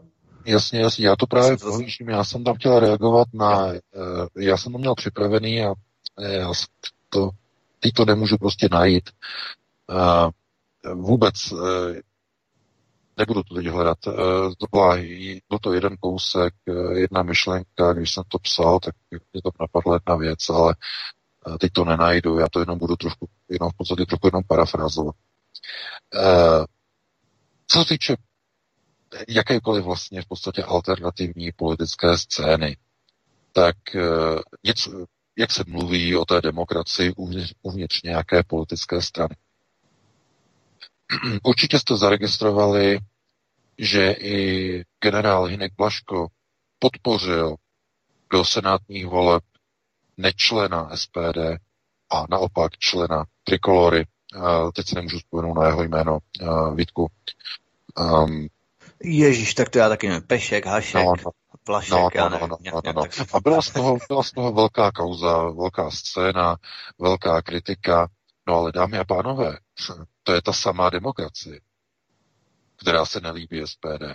No, ježek, rámci, ano, Ježek. Ježek, Ježek, ano, hmm. Ježek. Takže v rámci té demokracie pan eh, generál Blaško se také rozhodl demokraticky mít jiný názor a podpořil kandidáta trikolory na místo uh, nějakého kádra z SPD. No a to se také SPD nelíbí. Takže to, pozor, v rámci politické strany eh, demokracie, takhle, politická strana, která chce dělat nějakou politiku, která je pro národní, tak dovnitř té politické strany de facto žádná demokracie nepatří. Je to trochu něco podobného, jako když se říká, že Kovářova kupila chodí posa, eh, podobné příměry. Eh, je to z toho důvodu, že ta strana pokud chce si udržet své voliče, tak musí mít nějaký, nějaký konzistentní obsahový programový rámec. To za prvé. A za druhé, její představitelé musí v té uvnitř té strany držet nějakou společnou koncepci. To znamená, ta koncepce by se měla uh, opírat o ten volební program. A co se týče toho volebního programu a vystupování z NATO a nevystupování z NATO, tady to si musíme k tomu něco říct proč, proč pro boha nějaké referendum o vystupování z NATO? I referendum by mělo být na místě u vystupování z Evropské unie, protože do Evropské unie se vstupovalo na základě referenda. Takže tam by to mělo smysl a význam. Voliči si rozhodli vstoupit, voliči v referendu by měli mít právo si rozhodnout vystoupit. Tak by to bylo správné. Ale ne, pozor, ne, ne, ne, ne v případě Severoatlantické aliance, dámy a pánové. Do Severoatlantické aliance žádné referendum se nepořádalo, bylo to rozhodnutím vlády o přistoupení k Severoatlantické alianci. To znamená, že politická strana, která si nechce hrát jako naschovávanou, musí ve volebním programu mít napsáno, v případě, že budeme politicky úspěšní a uděláme v parlamentních volbách dobrý výsledek a budeme přizváni do koaličních vyjednávání, budeme osloveni, aby jsme se účastnili koalice. Jedním z hlavních našich požadavků bude vystoupení České republiky vládním rozhodnutím předaném vedení Severoatlantské aliance v Bruselu jménem vlády České republiky. Vládní rozhodnutí. Žádný parlament, žádné hlasování, rozhodnutím vlády. Tvrdě. Tady tím způsobem. Žádné vykecávání, žádné výmluvy. Okamžitě, jak se vlastenecká strana dostane k moci, okamžitě se uh, svolá vláda, jednání vlády, vláda se usnese, oznámí, že Česká republika vystupuje ze Severoatlantické aliance. Příslušný dekret se předá vojenskému přidělenci Severoatlantické aliance v Bruselu, kde se mu předá rozhodnutí české vlády o vystoupení ze Severoatlantické aliance. My k tomu máme připravené materiály, to znamená, je to možné udělat okamžitě, bez jakýchkoliv vytáček. Tohle to jsem od SPD ještě neslyšel. Tohle to oni v plánu nemají. Nechtějí. Z mnoha důvodů. Mimochodem z těch, které jsou uvedeny v tom článku. Biznesové podnikatelské napojení na Severoatlantickou alianci, na různé organizace, na různé výcvikové prostory, na různé LOM Praha a tak dále a tak dále, e, různé obchodní aktivity s různými zástupci z, Izra- e, z no nejenom z Izraele, ale hlavně z Afghánistánu, s panem Favadem Nadrim a tak dále a tak dále. To znamená, Eh, tady je ručka, tady je peníz, tady je váček, tady to máš a tím jsme kamarádi. To znamená, to je ten koncept nosatého systému řízení, to znamená uh, systém, kdy uh, takzvaně ruka meje ruku. Víte, uh, je to, je to velmi úsměvné, samozřejmě, pro někoho. Ale je to tragické, jestliže politická strana, která Eh, se de facto definuje jako eh, stranou národoveckou, která eh, odporuje migraci a která odporuje muslimům, tak minimálně je velice nešťastné, jestliže se odhalují různé vazby na různé osoby, na různé arabské podnikatele napojené v různých čachrech na různé machinace Check Investu, když, se, eh, když má napojení na eh, Karla Janečka a jeho nadační fond a rekonstrukci státu a eh, napoj, napojení na nadaci Vize, nadačního fondu Vize 97 paní Havlové. Působí to, no, řekl bych, při nejmenším velmi neseriózně a velmi nedůvěryhodně, protože to trochu vypadá, jako kdyby si někdo na tu alternativu, na tu politickou alternativu v té sněmovně zkrátka jenom hrál. A tenhle ten pocit získáte a získáváte tím více, čím více informací se zjišťujete. To znamená, společné hlasování s ČSSD o zákazu domobran, k čemu se nikdo nechce přiznat, je to, je to naprosto jasné. Nemůžete chodit se zbraněma do lesů a bránit eh, hranici proti migrantům, to je jasně zakázané. Takže uh, to je jeden příklad a Eh, usnášení se v poslanecké sněmovně na obranu Izraele, eh, přijímání eh, usnesení na vytvoření komise proti hybridním hrozbám, o kterou skoro pět let usilovaly evropské hodnoty a Jakub Janda tak dlouho, to bylo v roce 2015, kdy tam poprvé usilovali o to, aby byla vytvořena nějaká sněmovní komise e, proti takzvaným ruským e, hybridním roz, hrozbám. E, přímo to Jakub Janda inicioval. A uběhne pět let a ona proto jednomyslně najednou v roce 2020 zvedne ruku SPD. Víte, to je, to je právě to chucpe, to znamená ta nehorázná drzost. Protože konceptuálně to je nevysvětlitelné tomu voliči, který si to chce nechat vysvětlit a kterému to nejde do, eh, do hlavy a dohromady. Protože hlasování o vzniku té komise je zcela oddělené o, o, nebo od hlasování o členech té komise. To znamená, o vzniku komise se hlasuje způsobem tak, jak velí charakter alternativní strany. To znamená ostře proti, odmítnout, jako komunista. To znamená odmítnout. A potom, když se hlasuje o členech v komisi, kdy jednotlivé poslanecké kluby a politické strany ve sněmovně eh, navrhují členy do nově zřízené komise, tak ano, tam ta strana, i která hlasovala proti, si logicky dosadí svého člena, aby měl informace za tepla zevnitř, aby mohl sledovat situaci v té komisi a podávat straně informace o tom, co se za zavřenými dveřmi v té komisi děje. Takže ano, tam ta e, strana, která hlasovala proti vzniku, komise si tam toho svého člena stejně dosadí, stejně ho tam bude mít. Protože to funguje tak, že politické strany e, dosadí a navrhnou své jmenované kandidáty a o tom seznamu potom rozhoduje poslanecká sněmovna, která o tom hlasuje. To znamená, která pověří ty vyjmenované lidi z těch stran, aby se stali členy té komise. A ta komise potom mezi sebou si volí svého předsedu a tak dále. To už jsou potom drobnosti, procesní drobnosti uvnitř té komise a tak dále a tak dále. To znamená, nebyl důvod hlasovat pro vznik té komise ze strany SPD. Naprosto nebyl důvod. Ona by tam svého člena měla tak jako tak.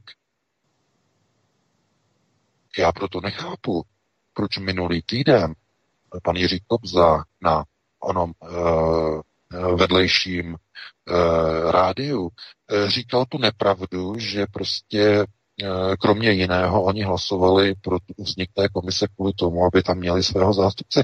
To je přece, to, to je nepravda. Já neříkám lež, ale nepravda to z toho důvodu, že oni by tam toho Eh, svého poslance měli tak jako tak, protože i kdyby jako hlasovali proti jako komunisti, tak stejně mají nárok na to si ho tam potom dosadit v rámci sněmovního jednání, až se budou sestavovat, bude se sestavovat seznam členů uh, té uh, dané komise. A nikdo si asi nemyslí, že by z nějakého důvodu někdo tam prostě odmítnul nějaké straně eh, dát jeho zástupce, jeho člena, že by byli proti němu. To prostě není pravda. Víte, že SPD a KSČ a ČSSD a hnutí ANO vlastně tvoří takový jakoby nějaký společný hlasovací blok, jednou tak, jednou tak, takže tam jako není problém, že by tam někoho nedostali, to je prostě nesmysl. A uh, víte, uh, Vysvětlit to svým voličům je potom velice těžké. Takže jaká byla hlavní motivace SPD hlasovat pro vznik té komise? To znamená, jaká tam byla motivace? Jaká motivace byla hlasovat pro komisi, kterou pět let chtěl prosadit jako Janda z evropských hodnot? To je naprostá konceptuální sebevražda, dámy a pánové. Protože, protože to je nevysvětlitelné. Oni by to mohli vysvětlit jedním jediným způsobem. Oni by řekli, my jsme to udělali kvůli Aeronet. Nám se nelíbí, jak o nás píšou, kvůli ní. A víte, kdyby to řekli, tak by to bylo férové. Tak by to aspoň mělo logické vysvětlení. Aspoň bychom si to mohli potom dát prostě do titulu kvůli nám. Jo? No ale oni by s tím stejně nemohli nic udělat, protože pak, když jste z ciziny, tak oni nemají jurisdikci, jakým no, způsobem jistě, ale, to je, server, jistě, jo? ale uh, Vítku, jde o symbol, jo, jde o symboliku, je o symbol. To znamená, jim je jedno, jestli prostě eh, jestli z ciziny prostě, a nebo prostě někde z Ruska, někde z Afganistánu, nebo někde prostě z Horní dolní. Tam jde o ten symbol. Zkrátka, uh, ta komise, jestli si četl vlastně tu Eh, v podstatě presumpci eh, toho, co má eh, ta komise dělat, tak ta se má zabývat dezinformacemi z Ruska a z Číny primárně. To si jistě zaregistroval. Ano, to právě primárně, vadilo komunistům. Přesně no, tak. No, to vadilo komunistům. To znamená, že to není, že to nemá, to není jako e, přímo jako jmenovitě mířené na a nevím, nějaké domácí prostě eh, české weby. Ne, ne, ne, ne. To je mířeno primárně proti jakoby nějakým ruským zdrojům, nějakým čínským zdrojům, nějakým cizím zdrojům. To znamená, aby mohli ukazovat někde na nějaké prostě jakoby cizí zdroje. No a tím pádem tedy logicky na americký Aeronet. Tedy. Takže oni by prostě jako na to ukázali, že tady to a tam něco je tady to a je to z ciziny a je to z od Trumpa samozřejmě a tohleto a hned by prostě tady to a že, že uh, Steve Bannon a tak dále. To znamená, že hned by prostě hledali prostě asi nějaké napojení na takzvanou ruskou stopu a tak dále a tak dále. Takže by to mělo logiku, ale uh, ono to logiku nemá samozřejmě. Uh, protože i kdyby to bylo kvůli jako Aeronetu, tak by to bylo těžko akceptovatelné, protože mnoho lidí by řeklo, no jako ale pozor, to jako může být aplikované i na všechny další alternativní servery. Úplně logicky. To znamená, eh, že to je velice nebezpeč, nebezpečný eh, postoj strany, politické strany. A mnoho lidí jako se divilo, že prostě strana to vysvětluje právě tou omluvou, aby tam měli svého zástupce v té straně, když to samozřejmě není pravda. Protože to hlasování pro komisi nemá s členy té komise nic společného. O členech těch, té komise se bude jednat v úplně odděleném jednání poslanecké sněmovny úplně při odděleném a jiném hlasování. To znamená, to nemá společného. Proto musíte se na to dívat tak, že eh, každá politická strana má nějaký vývoj. Když se dostane do poslanecké sněmovny, zjistí, že se dostala do centra moci, kde zkrátka, aby mohli mít nějaké kamarády, aby mohli mít nějaké funkce, aby mohli mít nějaké tituly, aby mohli mít nějaké pozice předsedů eh, poslaneckých, eh, tedy předsedů komisí a výborů, aby tam mohli, aby mohli mít místo předsedy ve výborech, v poslanecké sněmovně a tak dále a tak dále, tak nemůžou jít úplně proti. To je vyloučeno. To znamená, začnou ustupovat, začnou dělat ústupky tady, začnou dělat ústupky tamhle, začnou se podepisovat pod tady ta prohlášení, pod tamhle ta prohlášení, tady pro Izrael, tamhle pro tady to, eh, tady na omezení eh, eh, domobrána, de facto jejich zákaz, protože jsou to domobrany onoho klasického ozbrojeného charakteru, kteří by chodili po ulici se zbraněma a dělali, nahrazovali, nahrazovali z policie, to znamená eh, toto odmítnout, eh, tak potom je jasné, že jak se ukrajuje z těch konceptů a z těch programových bodů, tak najednou po těch třech letech vy jste v šoku. Že ta strana po třech letech už se v té salámové metodě dostala tak daleko, že najednou hlasuje pro něco, co před, před pěti lety začal prosazovat Jakub Janda z evropských hodnot pro komisi proti hybridním hrozbám jednomyslně hlasovala SPD. Tohle to kdybyste řekli v roce 2017, řekli byste, že jste jasnovidec a řekli byste před volbama v roce 2017, byste řekli, já jsem jasnovidec, já mám vizi, já jsem teď viděl a spatřil události, co budou za tři roky. SPD hlasovala pro vznik komise proti hybridním hrozbám. Tu komisi navrhla Stop 09 paní Hanna Langšádlová. Společně o to usilovali s Jakubem Jantou z Evropských hodnot od roku 2015 a komisařka EU proti dezinformacím Věra Jourová k tomu vyzvala o deset dní dříve, tak SPD hlasovala pro vznik této komise jednomyslně by někdo řekl v roce 2017. No tohle, kdyby někdo řekl jako jasnovidec, tak mu rozbijou hubu, řeknou mu, že se zbláznil, že je provokatér a tak dále a všichni by ho měli za idiota, včetně asi nás v té době, že je úplně mimo. No a podívejte se, uběhly tři roky a ono je to pravda. A to jsou, to jsou procesy.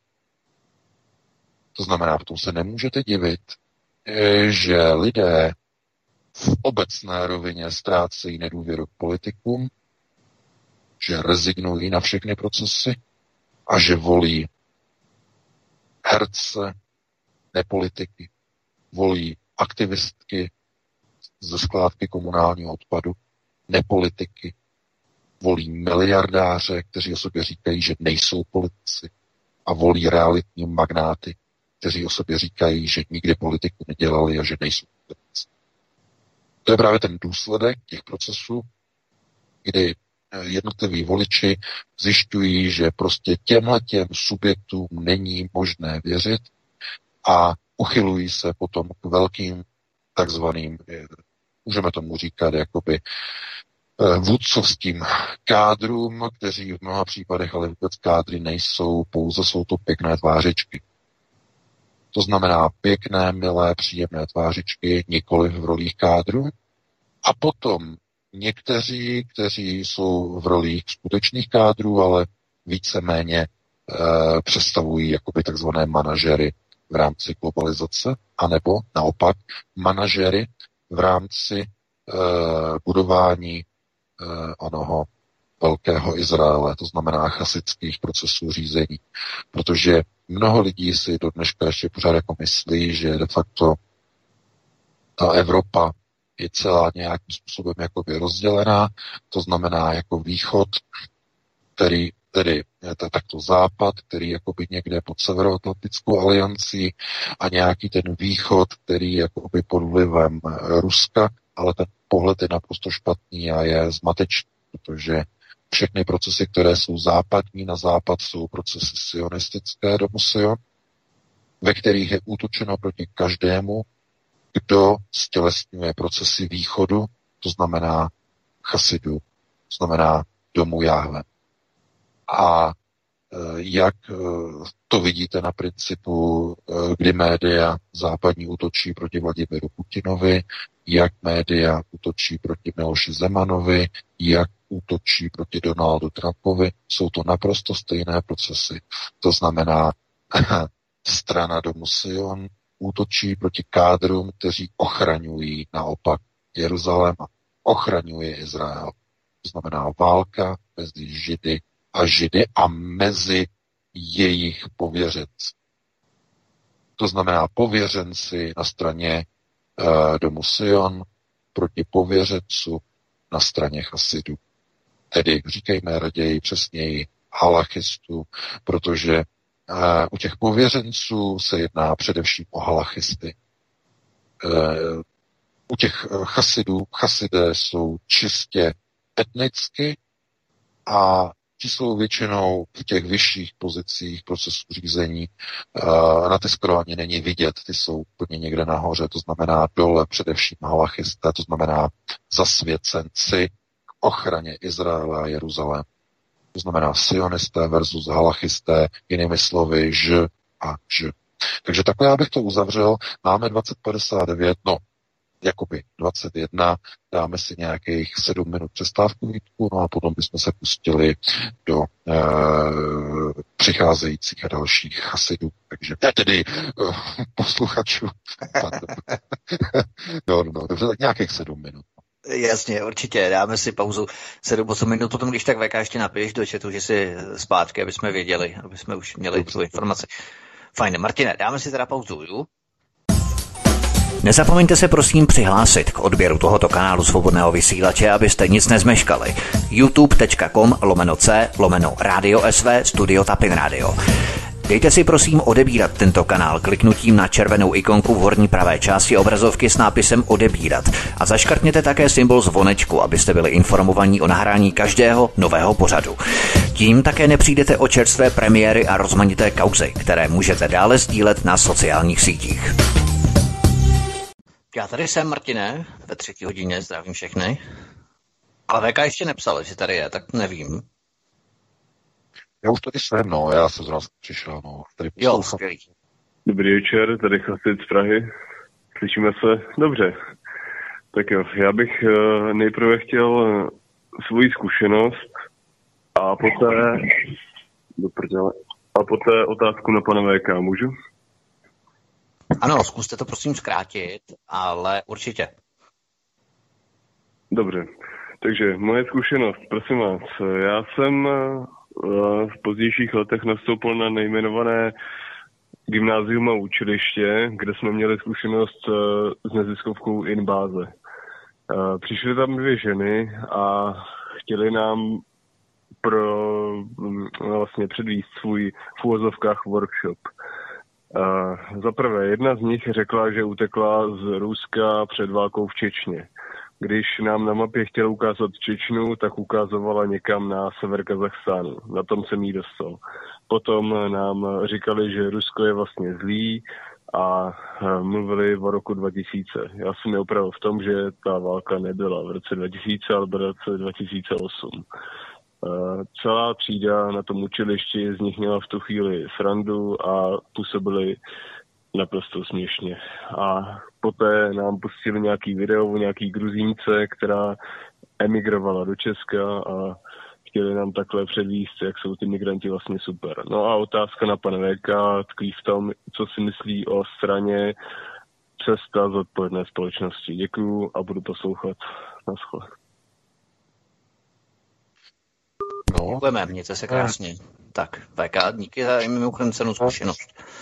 A za, hlavně teda za to svědectví, protože to je, to je velice to je pikantní. Já bych řekl, ano, to je přesně takhle to musí být, no tak kdyby takovýchto studentů bylo více, tak to by bylo úplně skvělé, parádní, to znamená, to by byla nádherná diverze proti všem těm sluníčkovým neziskovým organizacím, tak já říkám, to je skvělá věc, tak to je paráda. A co se týče této strany, bohužel opravdu nezlobte se, ale neznám. Znáš Vítku, eh, tady ten subjekt eh, stranický, tuhle stranu znáš ji? Já ji neznám, bohužel. Halo, halo? Ano, mě trošku vypadlo, ale v pohodě. No, já jsem se jenom chtěl zeptat, jestli znáš tady ten subjekt, tady tu stranu, já ji bohužel neznám. Ty ji znáš? Eh, co přesně znám? Ono to totiž eh, mě chvilku vypadlo, jo? to znamená, že jsem část neslyšel. No, co eh, tu, tu, tu stranu, tu stranu politickou, cesta politické zodpovědnosti to bylo, Martine. Tak to nevím, to nevím.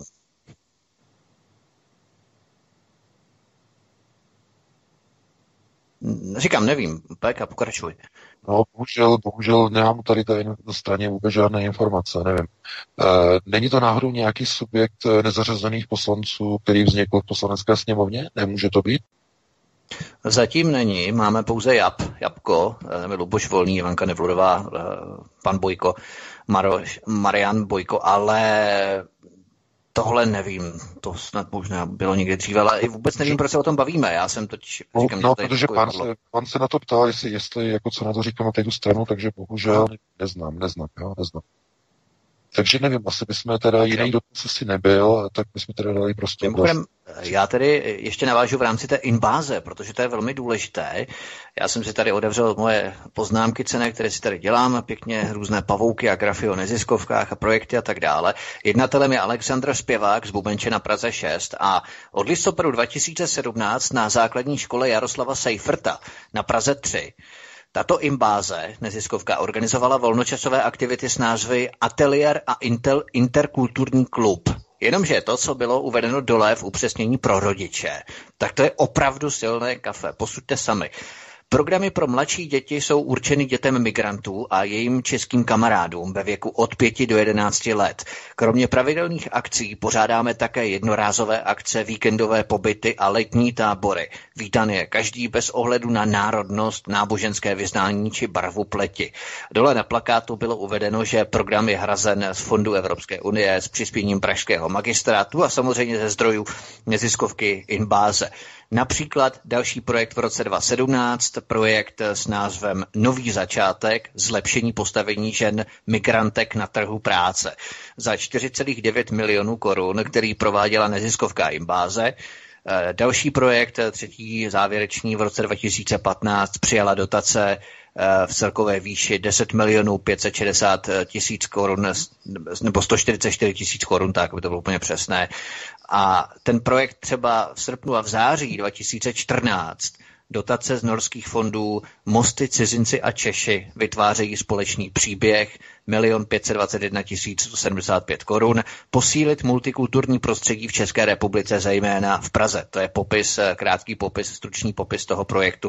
A tak to bychom mohli pokračovat dál. To znamená přesně tímto způsobem neziskovky pronikají do základních, středních a hlavně těch základních škol, protože tady si povšimněme od těch 5 do 11 let v rámci toho prvního projektu. A to je přesně to, o čem se VK mluvil v té první, nebo v prvním vstupu, předchozím vstupu, tom hodinu a půl dlouhém, že v podstatě oni se snaží zacílit právě na tyto děti. Jo. E, samozřejmě, protože čím mladší dítě vlastně je, tak tím snáze se vlastně zpracovává, indoktrinuje. To znamená, na těch středních školách, e, tam je to ze strany těch neziskovek už, já bych řekl, zoufalost. To je zoufalost. Na těch, I na těch základních školách druhého stupně to je zoufalost. Tam jako ty děti, studenti někdy od toho pátého, šestého ročníku, to už tam prostě už nic nedokážete změnit v nějakém tom světonázoru. To už je velice silně ukotvené v dětech, jo, z rodiny a tak dále, to znamená ze společnosti nebo řekněme z těch vztahů e, vrstevníků, jak vychází, to znamená, tam se těžko už něco jako indoktrinuje, ale první stupeň základních škol a zejména materské školky, tam, tam je rodeo pro tyhle, ty, pro tyhle ty neziskovky, protože tam oni můžou přijít s jakoukoliv idiocí, s jakýmkoliv pamfletem a těm dětem to rvát do těch hlav. Nejde jenom o faktografické chyby eh, a datové chyby, to znamená, že kde se nachází Čečensko na mapě a eh, kdy byla válka v Gruzii a tak dále, a tak dále. To znamená, to jsou, jak já už říkám, to jsou drobné, jako jo, drobné. Ale tyhle ty uh, genderové, multikulturní a dalo by se říct multirasové propagandistické programy, které se dostávají do škol, to je, to je něco, co opravdu Například v Rusku je to zakázáno. To je přísně zakázaný. A e, vidíte, v neoliberální společnosti je to možné. To v České republice, tohle je všude na západě. E, zkrátka přeprogramovávání mládeže. Přeprogramovávání. Já si myslím, že tohle to každý vidí a rodiče to většinou vůbec netuší, protože děti to neřeknou a není ani důvod, nikdo se neptá, co dneska bylo ve škole, kdo tam zase přišel. Prostě rodiče nemají možnost to sledovat, není prostě čas to sledovat, maximálně dítě se zmíní, byla tam dneska nějaká paní a ona nevěděla, kde se nachází čičná mapě. To znamená, to řekne to jako, jako, jako zajímavost, ale většinou se to člověk bez ani nedoví jako rodič. To znamená, že oni přesně vědí, globalčiky, co dělají. To znamená, do té školy oni to nahrnou. Jako tím bagrem, buldozerem do těch hlav narvou tu globalizaci, globalizaci těm dětem, těm nejmenším. A hlavně ve školkách. Hlavně ve školkách, v jeslích, to znamená černoušky, eh, hijáby, multikulty, černoši, eh, černá sněhurka, tmavá snědá jako čokoláda. Tohle to všechno a odkud to vychází? No samozřejmě z globalistických procesů řízení. Všude. Takže já myslím, to je naprosto jasné a dáme prostě dalšímu volajícímu. Přesně tak, navíc, navíc sněhurka, bílá jako sníh, sněhurka, oni z ní udělají černošku, to se člověk opravdu chce zvracet. Úplně ten slovní převrat toho významu vůbec sněhurka, jo, co to znamená? To by, bylo potom jako, to by, to by potom byla jako nějaká čern, černhurka, nebo Černo. já nevím, nebo afrohurka, nebo něco, tak, něco takového, no. Nebo, nebo snědhurka, jako snědá sněhurka, snědhurka, jo. Sně, no, ale snědhurka místo sněhurka, to je pravda. Snědhurka, snědohurka, já nevím. No, dáme, dáme radši prostě dalšímu dobře, posluchači. Dobře, je nachystaný, svobodný vysílač, dobrý večer. Dobrý večer, dobrý večer, tu poslucháč Roman zo Slovenska. By som chcel najprv oceniť pána Veka, jeho konceptuálny prehľad e, je ako dosť vidieť aj cítiť z tých e, programov, ale chcem sa spýtať, e, veľký dôraz kladete na prvú prioritu riadenia, na tú vzdelávaciu výchovnú detí, prvý kruh rodina, rozumieme tomu, ale napriek tomu mm, mocnosť, ako je Rusko, len aj na základe toho, čím disponujú na šiestej priorite, len Prvýkrát sme pána Putina počuli hovoriť o, o tomto vnútornom kruhu a o rodine až na Silvestra. Pán Veka to už niekde spomínal, bolo to až na prelomu rokov 19 a 20, že ako my, Česi a Slováci, ako kvázi vlastne nejaká provincia, kde sa len z Bruselu, Washingtonu, potažmo z Pekingu alebo Moskvy nadiktuje, tak ako tu my si máme rozhodovať procesy na prvej na priorite, keď nezvládame 6., 5., 4., 3., 2. Chcem sa spýtať uh, pána Vek a tento názor na to, čo hovorí na to, že akú máme my šancu zmeniť procesy, keď neovládame žiadnu, žiadnu suverenitu.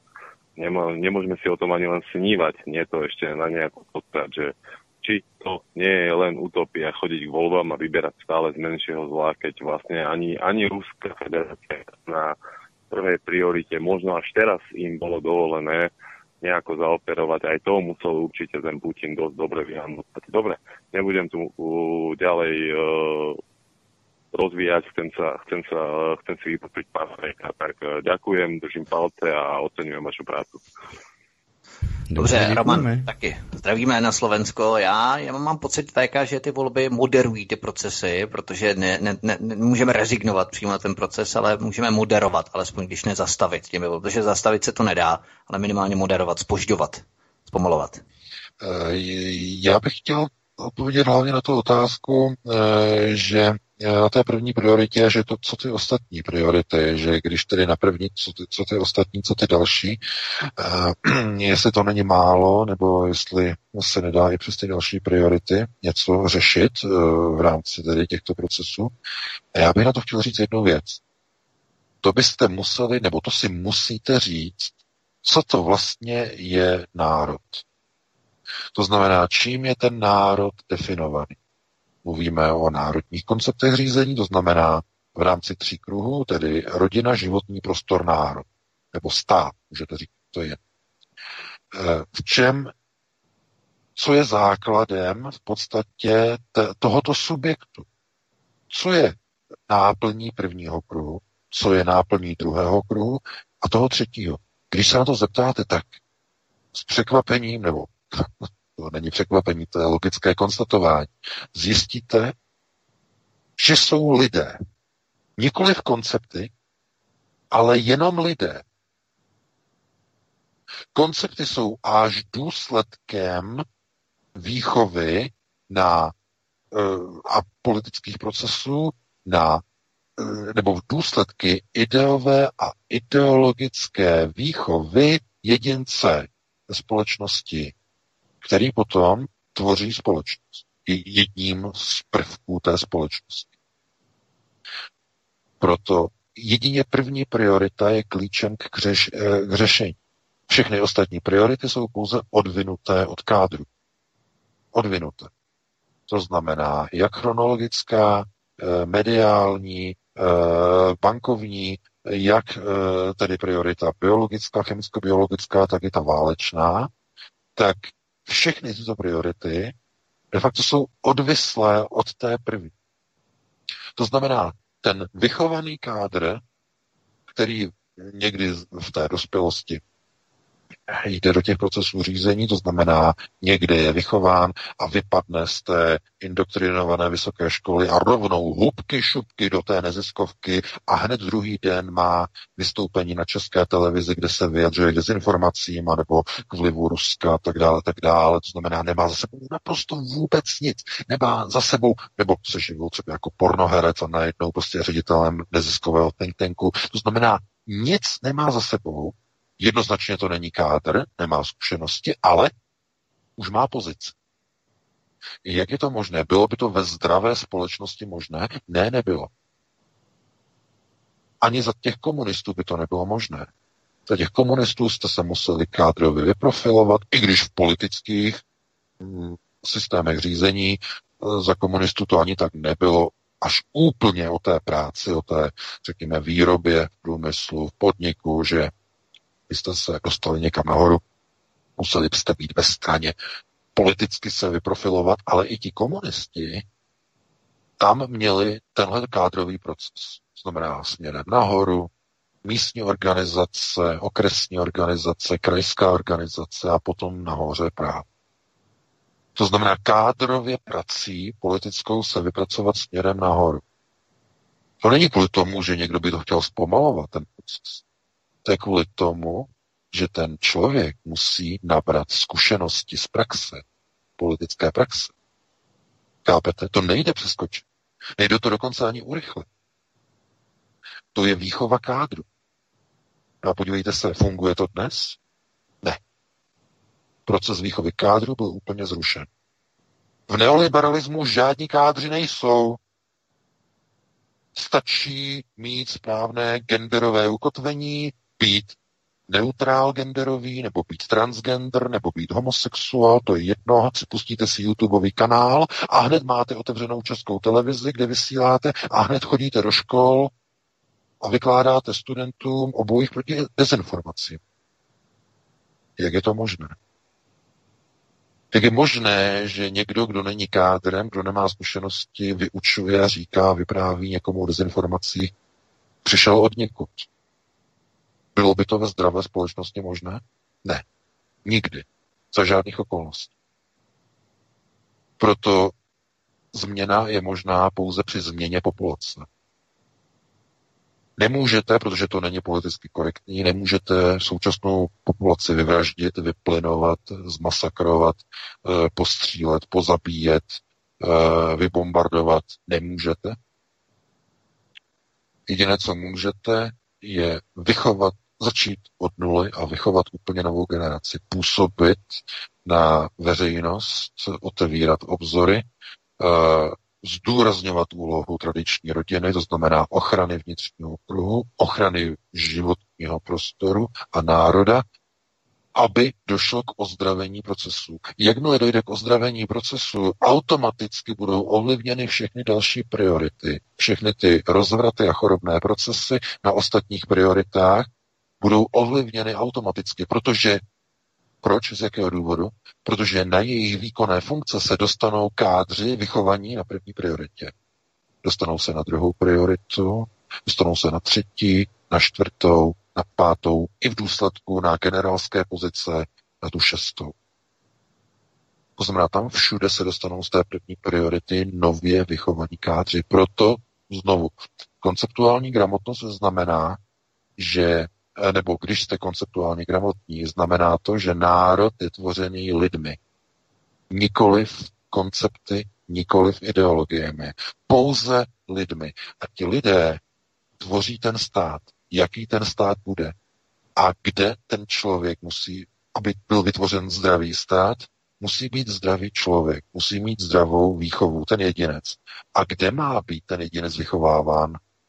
V globalizovaném indoktrinovaném školství, anebo v rámci zdravé, konceptuálně ukotvené tradiční rodiny s tradičními pronárodními hodnotami. To znamená, na to má, automaticky na to máte odpověď. Tak. Takže takhle Máme... bych odpověděl pánovi na to, no a dáme prostě k dalšímu volajícímu. Má. Tak volající už nám delší dobu čeká. Martine. Tak, nečeká, teď jsem ji akorát připojil, dobře. Svobodný vysílač, tak můžete. Jo, jo, jo, jo. Halo, halo. Ano, paní, tak můžu mluvit uh, jo, strašně špatně, vás je rozumět, totiž vám je rozumět. Uh, já jsem se chtěla zeptat pana VK, ho asi nazvednu ze židle a řekne, že někteří posluchači jsou stále ignoranti, ale Eh, mě totiž, nebo jsem se chtěla zeptat, eh, pan VK říkal, že vlastně ty Ž a Ž eh, mají stejný cíl, vybudovat velký Izrael a potom teprve se ten jejich cíl rozchází. Jedni ho chtějí zničit a druhý z něj chtějí vládnout. A proč tedy neokoni řvou, když Trump podporuje Izrael?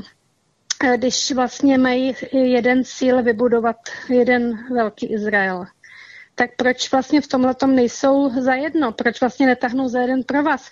Protože třeba, jak je ta covidová krize, tak pan VK říkal, že vlastně proto postupují všude stejně na světě, v Rusku, v Americe, prostě po celém světě v té krizi, že vlastně jim jde o jedno, jo, o, o tu světovládu. Tak proč v tomhle tom jsou tam takový rozpory v té Americe? Děkuju. Dobře, děkujeme. Já už jsem, myslím, eh, paní posluchačce na tady to povídal už jednou, už v minulosti, teď se na to vzpomínám vlastně před několika měsícema, já vlastně teď na to v podstatě budu jako odpovídat se jako znovu. E, tak ještě zopakuju, ale myslím, nebo to byla možná jiná, abych teď e, nekřivděl, jiná posluchačka. Ale znovu, je třeba říct zase znovu tu důležitou věc, e, která je jakoby nepochopitelná. Někdo si říká, e, usilování tedy pozice. Globalisté, jak vidíte, jdou proti Izraeli. To znamená Evropská unie, sankce proti Izraeli, že e, v podstatě ostrakizuje a de facto provádí genocidu palestinského národa, to znamená globalisté, OSN, jednoznačně proti Izraeli, Brusel proti Izraeli, to znamená, můžeme říkat Dum Sion, proti jednoznačně proti Izraeli.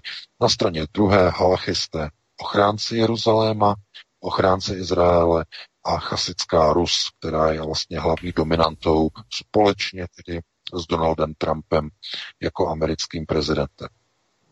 Co se týče konceptu zničení Izraele a budování Izraele, tak tady třeba si uvědomit jednu zásadní a důležitou věc. Ten plán, který globalisté původně měli, tak eh, je plánem, kterým eh, měla být celý ten prostor toho Izraele de facto měl být připravený k válce. To znamená, aby, na, aby Izrael byl nejprve izolován a aby na něj bylo zaútočeno. tomu došlo několikrát v minulosti a nepovedlo se to z mnoha, mnoha důvodů, především zásahy Spojených států a především e, zájmy e, židovského kongresu, e, tedy Ronalda Lodra především a tak dále. Ale v téhle chvíli, v tomto okamžiku dochází především k tomu, že vidíte, že najednou se vytváří skupina politiků, jako je Miloš Zeman, jako je Vladimir Putin, jako je Donald Trump, kteří se staví na ochranu Jeruzaléma, na ochranu Izraele a jako budovatelé třetího chrámu. A proti ním globalisté útočí proti Izraeli a snaží se de facto o jeho nejprve izolaci, potom destrukci a nakonec zničení. To znamená, to je onen důsledek toho sporu. Ale co se týče výstavby třetího chrámu, co se týče rozšíření hranic do, velkého, eh, do hranic Velkého Izraele a co se týče zničení Velkého Izraele, to jsou rámce, ve kterých obě dvě strany usilují o dosažení světové vlády, ale každý v rámci z pohledu svých procesů řízení, přičemž není naprosto nezbytné, aby jednotlivé procesy probíhaly v jednotlivých krocích a v jednotlivých fázích tak, jak by někdo očekával. To znamená, jestliže globalčiky vidí, že je šance nějakým způsobem oslabit pozici Izraele, přijmout proti ně, němu nějakou rezoluci, která povede k destabilizaci Izraele a jeho moci, tak oni proto jdou okamžitě. Jim je jedno, že je to v rozporu s nějakým jiným současným uh, ukotvovaným plánem. To je podobné, jako když vidíte u některých organizací, že například tzv. ad hoc řízení, kdy uh, předvádí, uh, já nevím, celou dobu nějakou politickou činnost, vy tedy zmíněná politická strana, vystupování z Evropské unie, proti Severoatlantické alianci a tak dále, a tak dále. A nakonec se ukáže, že v rámci ad hoc řízení hlasují pro ustanovení sněmovní komise proti hybridním hrozbám. Proč? No, protože v ad hoc řízení jim to zrovna momentálně vyhovuje k něčemu, co zrovna potřebu, co je zrovna trápí, co je zrovna bolí. A úplně stejné je to jak se sionisty, tak halachisty. To znamená, jestliže trápí nějaký problém, tak oni jdou proti svým původně navrženým konceptům. To znamená, je jim jedno, že momentálně se odchylí od svého konceptu a že jdou proti, eh, já nevím, původnímu plánu, kdy měli rozhodnuto a původně prosazovali, že se tedy začne budovat třetí chrám, ale najednou se objevil nějaký nepřítel. Objevil se Donald Trump a objevili se, eh, objevil se Vladimir Putin, kteří vytvářejí velmi nebezpečnou alianci, která se tváří, že nedovolí zničení Izraele. To znamená, to je obrovský problém. Nemůžete si uh, budovat zahrádku s trpaslíkem, což byl váš plán před vaším domem, když vám ten dům začal hořet, když vám ta chystaná stavba nahoře začala hořet. To znamená, vy jste měli plán, ale musíte měnit. To znamená, i u nich, myslíte si, že oni předpokládali, že oni počítali, že bude v roce 2016 zvolený Donald Trump? Oni měli pocit, oni věděli, že jsou nějaké problémy, ale oni do toho šli. To znamená, povolili proces, který probíhá neustále a nyní se ukazuje, že v rámci Evropské unie, že situace je taková, že jak to vypadá, Donald Trump bude zvolen na podzim znovu. Protože globalismus de facto se dostává do závěrečné fáze a vzniká proti němu obrovský odpor, který je nečekaný. Naprosto nečekaný. Stejně tak při budování Velkého Izraele se najednou dohromady dávají politici, což je tak trochu nečekané a e, pro, e, řekněme, světový sionismus je to velká komplikace, značná komplikace, protože e, jak Rusko, tak i Spojené státy v čele s Donaldem Trumpem se spojili dohromady, i když stojí proti sobě, ale spojili se dohromady v ochraně Izraele. To je téměř vražedný proces. Proto museli sionisté změnit koncept a mají za úkol rozvrátit Spojené státy pod vedením Donalda Trumpa. Musí zapálit ulice. Protože útočili na Vladimira Putina, tam se to nepovedlo. To znamená, snaží se rozvrátit druhou stranu. To ukotvení, to znamená ono chasické ukotvení mezi Trumpem a Putinem, kteří ochraňuje Izrael, je třeba rozbít.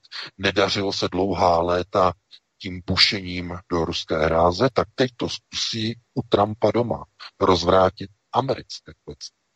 To znamená, teď momentálně v téhle chvíli se třetí chrám e, buduje pouze v oné okultní rovině.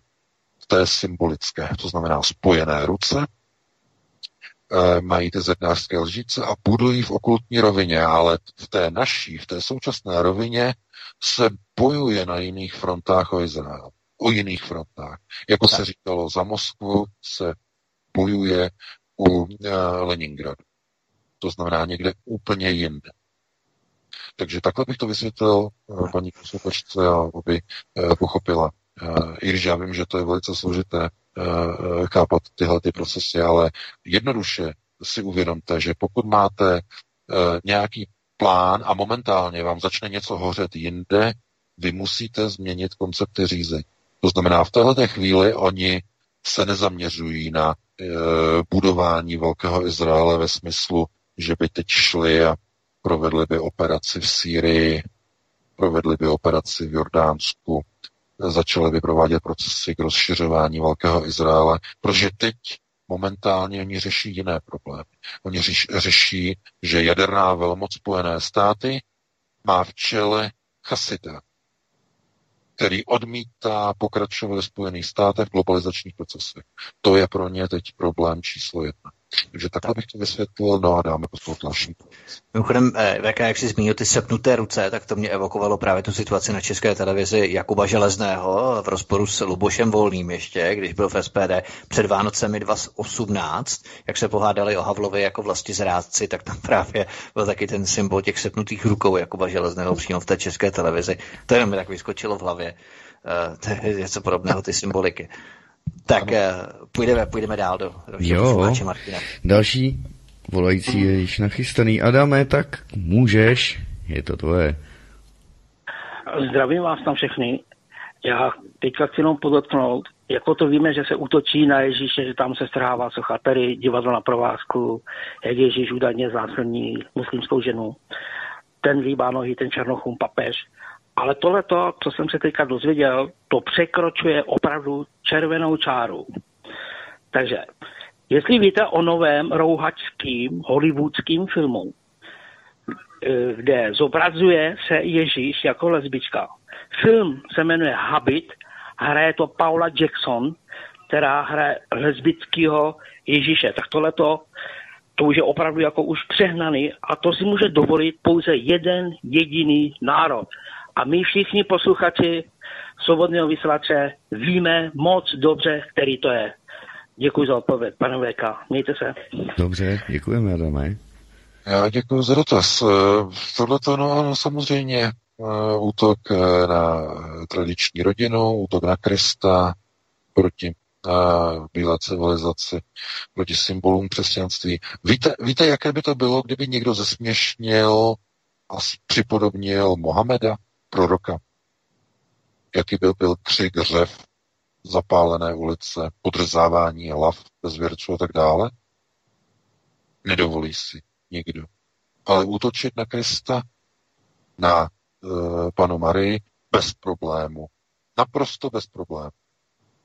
To vidíte prostě, že ten proces probíhá. E, problém je v tom, že ta bílá rasa je v pozici kdy nová generace naší bílé civilizace už nemá zájem chránit vlastní uh, životní prostor. To znamená uh, vlastní stát, vlastní životní prostor, vlastní rodinu. Nemá zájem. A kde to zase vzniklo? Znovu bychom se vrátili k tomu školství. To nejsou procesy, které by vycházely až na výjimky, na třeskuté výjimky e, někde z nějakých rodin. Ne, ne, ne. To je proces ze systému školství a samozřejmě potažmo kultury, ale kultura zase znova, to je jenom nějaký jakýsi důsledek těch lidí, kteří ty filmy, pořady vytváří. Co, co je to za režiséry, autory těch scénářů. No zase jsou to transexuálové, transgenderisti, eh, LGBT aktivisti, eh, různé feministky a tak dále. A tak dále. To znamená, ta, jak říká Trump, to je radikální ultra levice, ultra levičáství, ale ono je to těžké tohleto zadefinovat jako ultralevici, protože oni mají silně levičácké teze, Antifa a další, ale eh, když se podíváte na takové ty, řekněme, tvrdě eh, levičácké bojůvky, které byly třeba v 70. letech, jako byla, já nevím, Rudá stezka, eh, nebo další prostě různé teroristické organizace v Jižní Americe a na Blízkém východě a tak dále a tak dále, tak to tam zkrátka nebyly tyhle ty chorobné procesy. Tam oni to byli byly to jednotky osvobozeneckého boje za nezávislost, za samostatnost a tak dále a tak dále, ukotvení vlastního státu s vlastními tradicemi. Tam tohle to nebylo. Ale tihleti bílí sojoví degeneráti v rámci antifa skupin, ti někde vznikli. Kdo je takhle vychoval? No, samozřejmě školství. A Oni jdou do tady těch škol, které jsou multikulturní, potom procházejí skrze vlastně ty základní školy, střední školy a potom jdou na ty kampusy, na ty colleges, to znamená na ty univerzity nahoru a tam v podstatě je ten vrchol té jejich životní kariéry. Tam oni dostanou tu největší nalejvárnu. To znamená, že pro-choice, LGBT, pohlavní neutralita, genderismus, multikulturalismus. A všichni, kteří k tomu odporují, jsou xenofobové, homofobové, musí se proti ním útočit, musí se strhávat sochy bílé rasy a tak dále a tak dále. Tohle to všechno potom učí to vysoké školství. Přímo ze zhora. Proto Stalin, když se dostal k moci, tak eh, všechno tohleto zlikvidoval vychoval úplně nové kádry, politické kádry. A co, chápete, to je, to, jsou, to, to, to politicky je to neprůchodné, to prostě jako v dnešní době to je politicky naprosto úplně mimo. Ale musíte si uvědomit, že jestliže pošlete dítě na nějakou takovouhle genderovou školu, nebo takovouhle prostě zindoktrinovanou školu, vysokou školu jmenovitě, tak co se potom z toho uh, už teda zletilého dítěte, co se z něho potom stane. Uh, on se vám vrátí, já nevím, za čtyři, za pět let se vám vrátí to dítě a uh, teď vy ho skoro vůbec ani nepoznáváte, on má nějaké divné prostě názory prostě na svět a uh, rodiče de facto ho jakoby nepoznávají. No oni si neuvědomují, že oni by ho nepoznávali už ani na té střední škole. Už ani po té základní ho nepoznávali. Jenže ta komunikace zkrátka se začíná profilovat až někdy třeba v těch vypjatých situacích před volbama, kdy třeba, já nevím, eh, někdo řekne, tak my budeme volit tady tu stranu a dítě přiletí a řekne, no mámo, ty jsi se zbláznila, tohle to přece volit nebudeš. To jsou ti eh, dezinformátoři a to jsou ti provlastenci takzvaní a to jsou ti blázni a tady to, ty musíš volit Karla Schwarzenberga, ty musíš volit Kalouska, ty musíš volit tady ty ods ty musíš volit Piráty, oni to mají tak dobrý. To znamená, až v téhle chvíli ta rodina to pozná, že někde je něco špatně, že to už je pozdě. Protože ta indoktrinace probíhá způsobem, že to není vidět na tváři těch vašich dětí, že by měli najednou nějakou vyrážku levičáckou na tváři. Jim naskákala jako kontrolní znamení. To prostě tak není. Je to prostě to, že to poznáte až při nějakém konfliktu se svým dítětem až při nějakém konfliktu, kdy vám no, začne říkat, vyčtete tohleto, to by si neměla číst, mámo, jo, nebo já ti to vypnu, a ti se budu počítač, tak dále a tak dále. Tak, takže na tady to jako opravdu pozor. Takže takhle bych to asi uzavřel a pustíme se do dalšího volající. Já bych jenom připomněl, že mm-hmm. kult zesměšnění právě eh, toho Mohameda versus tedy Ježíše Krista nebo Pany Maria a tak dále, tak kult zesměšnění Mohameda jsme mohli vidět právě v rámci Charlie Hebdo, v roce 2015, jak to dopadlo. Kult eh, podobný zesměšnění jsme mohli vidět u dánského karikatisty, který také karikoval Mohameda, byla na něj vyhlášena fatva, to znamená, měl být zabitý muslimy a tak dále, tak to je přesně to, jak to dopadá, když někdo zesměšní Mohameda. Jo? Takže jenom abychom měli to srovnání takové. Tak, půjdeme dál. Dobře, svobodný vysílač, dobrý večer, tak můžete položit otázku. Dobrý večer, tady posluchač Roman Chlapí, zdravím vás. Chtěl se zeptat pana vedoucího, tuším, že to je to pravda, možná se to spletl, ale tak to on bude určitě vidět. A ti naši darmojedi v parlamentu si teda schvalují nějakou komisi, co bude hlídat nějaký hybridní války a já jsem zaslechl, že ve Francii ústavní soud eh, jako zakázal cenzuru na sociálních sítích, tak na co to teda zakládají? Nebo jestli je to teda pravda. Takže já a, budu poslouchat. Děkuji na je, Ano, je to pravda. Aha, děkujeme, hezký večer. Francouzský soud, francouzský soud skutečně uh, jako našel a vyhodnotil, že prostě cenzura na sociálních uh, sítích je protiústavní, uh, je v rozporu a uh, nesmí se prostě provádět. Eh, na území tedy Francie, ale eh, tam jde právě o to, že všechny vlastně ty sociální sítě na tom internetu jsou de facto provozovány ze Spojených států, eh, takže to nevymahatel de facto. Jo? Je to je, to je, to je ta subjektivita. Jo, když máte někde jinak subjektivitu, tak je to prostě z jiného prostoru. Ale eh, mohli by, samozřejmě, že by čeští poslanci mohli říct prostě, ať si lidé prostě, a správně by to tak bylo, ať si prostě lidé píšou takhle, tak jak to cítí, aby to bylo svobodně, jenže to není dovoleno. To už prostě, chápete, kdyby někdo něco řekl proti multigenderismu a proti eh, multikulturalismu, to by byl řev na, na, eh, na střeše. Všechny neziskovky by řevaly, české televize by k tomu měly dlouhá pásma, jak čeští poslanci Eh, podporují dezinformace, podporují rasismus a xenofobismus a homobismus, teda homofobismus, jakým způsobem prostě je to všechno špatný. No a ti poslanci nechtějí mít problémy. Nechtějí být terčem nějakých útoků. Takže, chápete, ono by bylo, ono by bylo úplně nejlepší, eh, kdyby prostě v poslanecké sněmovně byli skutečně kádři, kteří by tam přišli a začali by dělat pořádky. A chtěli by dělat pořádky. To znamená, byli by nastavení kádrově tak, že by měli zkušenosti, eh, které těžko ale někde by jako získali. Jo, to je právě ten problém, že před rokem 89 to bylo v rámci systému vzdělávání kádru.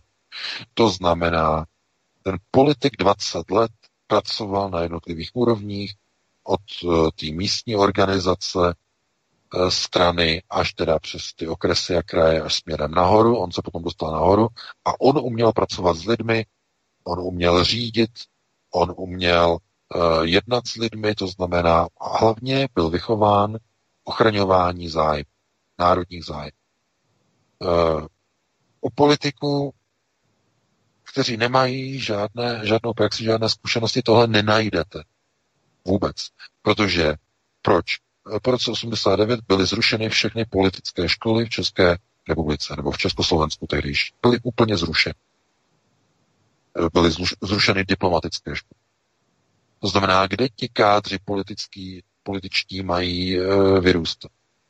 V rámci procesu řízení a politických stran e, neexistují, řekněme, žádné kádrové principy, které by nějakým způsobem eh, zaručovali, že třeba v rámci politických stran budou přesně dodržovány postupy kádrových postupů v rámci dané strany. To znamená, ty budeš pět let pracovat tady na místě, na místním e, regionu nebo místní obci.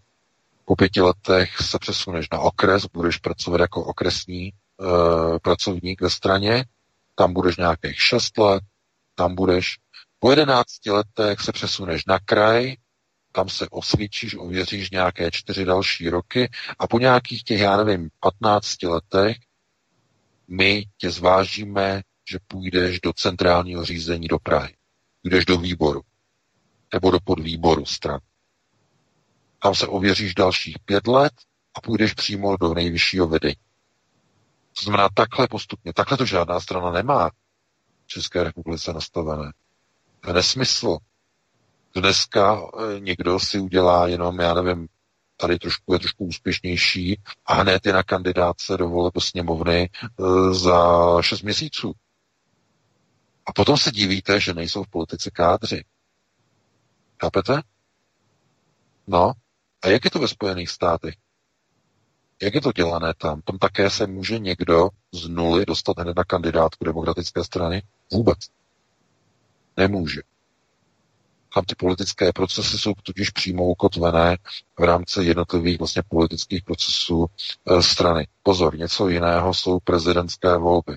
Tam se hraje e, u prezidentských voleb na, e, řekněme, ksicht. To znamená ten, kdo přitáhne voliče.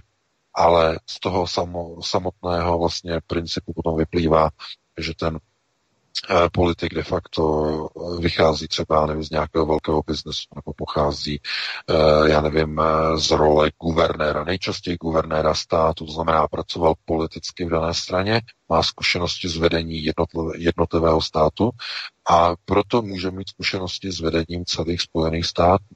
To znamená, Trump je jednou prostě z výjimek, který neměl politickou funkci a najednou prostě se stal prezidentem.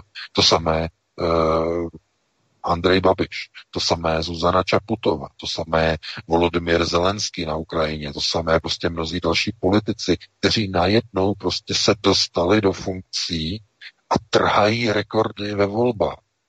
Protože nikdo už nechce politika. Proč nechce nikdo politiky?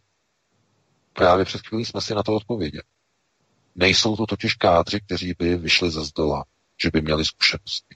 Jsou to, rychlos, jsou to rychlosmažky, které prostě byly někde vyzvednuty, dostali se nahoru a nemají naprosto žádné zkušenosti.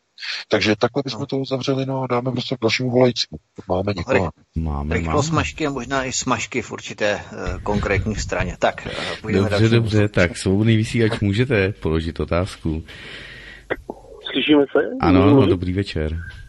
Dobrý večer, tady je Zdenek Praha, uh, Brno, kecám.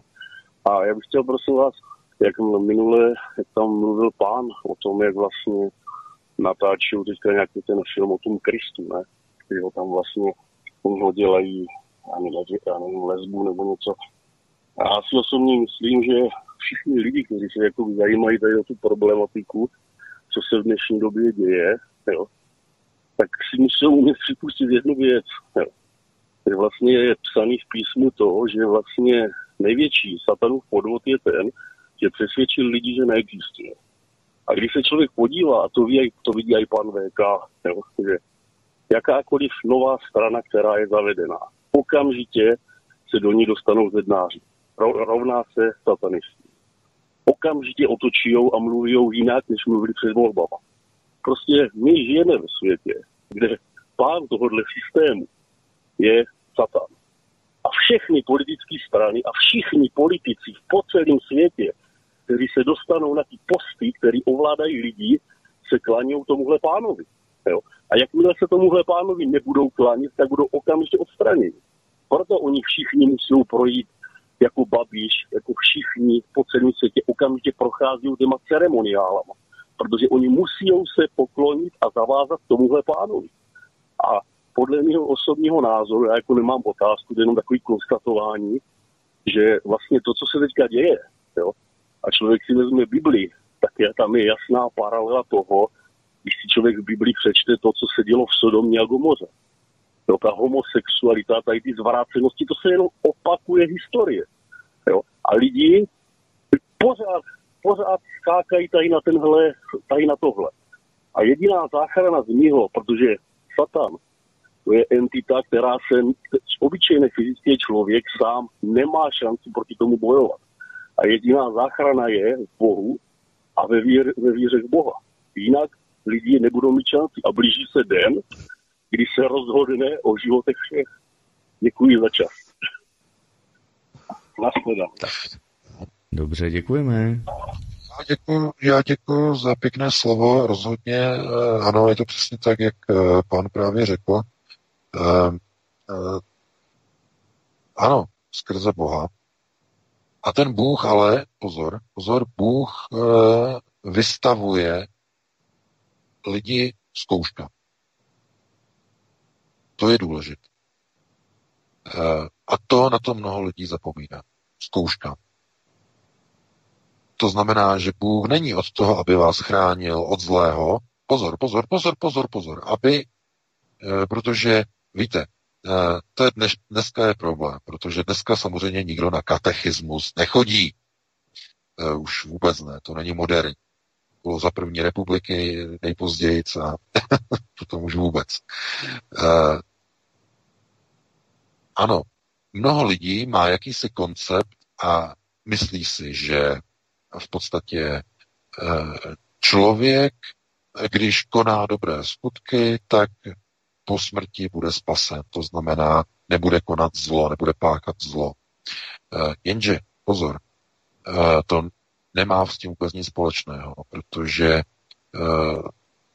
každý člověk je hříšný a spáchá nějaké zlo za svůj život minimálně jeden. A jako, jakoby jakým hříchem, nebo někdo by řekl prostě, že někdo je tak svatý, že přece nemůže mít hřích a tak dále. No ale je, je jeden hřích, který je tedy jasný, to je dědičný hřích. Dědičný hřích, koncept dědičného hříchu. A e, problém, který s tím nese, je vlastně v tom, že ono lidské spasení spočívá v tom, že člověk přijme Ježíše Krista za svého spasitele, který na kříži na sebe vzal hříchy všech lidí celého světa. Tenhle ten koncept jednoduchý, přesto naprosto nepokopený miliony a miliony lidí. Nejsou to dobré skutky, které vás spasí a zachrání.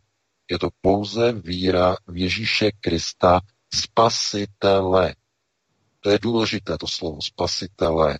Ne, že uvěříte jenom v Ježíše Krista, ale že uvěříte v to, že přinesl a obětoval svůj život za uh, celý lid uh, téhle planety. Na kříži přinesl svoji obětí. To znamená, to je ten hlavní smysl, ten hlavní koncept. Ten člověk je ovšem vystavován zkouškám, velmi zásadním zkouškám. A ve chvíli, kdy bílý národ nedělá vůbec nic proti očerňování Krista, nedělá vůbec nic proti zániku své vlastní tradiční rodiny, když sleduje, jak jeho volení zástupci, jeho generace, jeho děti, které nechává vychovávat v systému indoktrinovaného školství, z nich vyrůstají potom plivači na Krista, strhávači soch Krista, to znamená asistenti satana, tak ten člověk je za ten proces zodpovědný jako rodič, protože selhal celá bílá civilizace, pokud dopustí tyto procesy, selhala v boží zkoušce. Selhala. A z hlediska principu víry si potom zaslouží taková civilizace zaniknout. A je tu někdo, kdo by řekl, že si nezaslouží? Civilizace, která není schopná si vychovat vlastní děti, uchovávání hodnot, měla by přežít?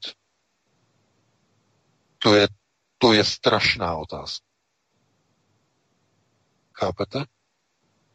Na to ani si nechceme odpovědět. Protože kdyby jsme chtěli upřímně a poctivě na ní odpovědět, tak víte, jak by ta odpověď zněla.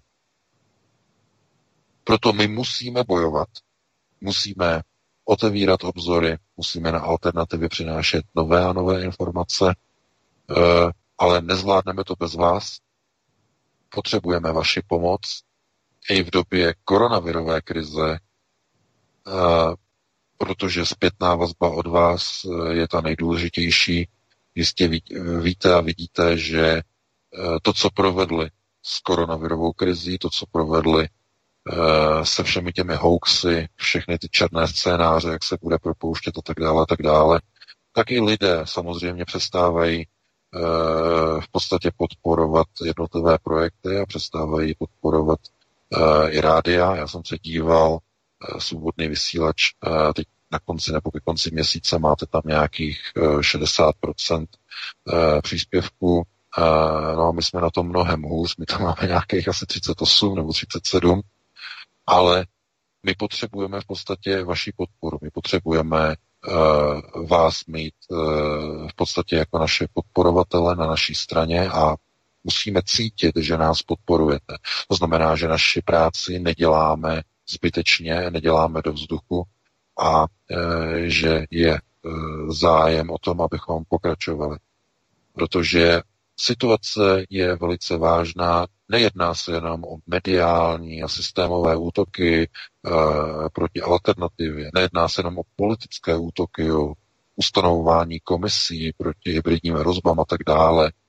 Jedná se i o to, že společnost, kromě toho, že je zcela apatická vůči tomu, co se děje v ulicích, až tedy na výjimky, na alternativě samozřejmě, tak ta apatie samozřejmě dolehá i na podporu alternativy a na podporu, uh, řekněme, jednotlivým projektům. Já bych vás proto, proto chtěl požádat, že pokud koncem měsíce, tohoto měsíce, uh, vám v podstatě se líbilo nebo líbí to, co pro vás děláme tady v rámci našich pořadů na svobodné vysílači, pokud se vám líbí to, co píšeme na Aeronetu, tak pokud najdete nějaké Eh, volné prostředky. Pokud zvážíte a pokud si myslíte, že byste mohli přispět, tak nám přispějte jak tedy svobodnému vysílači, tak i Aeronetu, protože pomůžete nám v této těž, těžké době k tomu, abychom mohli dál pokračovat naší činnosti, aby jsme mohli dál vám přinášet informace. Takže máme 22.00 Eh, já se s váma rozloučím, vyčerpali jsme v podstatě úplně všechna témata, eh, na která se nedostala, tak eh, opět se k ním dostaneme příští týden. No a tobě Vítku já přeju krásný pěkný večer, nebo zbytek večera, stejně tak tobě Martině, Martine. No a uh, uslyšíme se všichni společně opět příští pátek po 19. hodině. Opět přineseme aktuální témata, z domova i ze světa. Takže loučím se s vámi a přeji vám krásnou dobrou noc.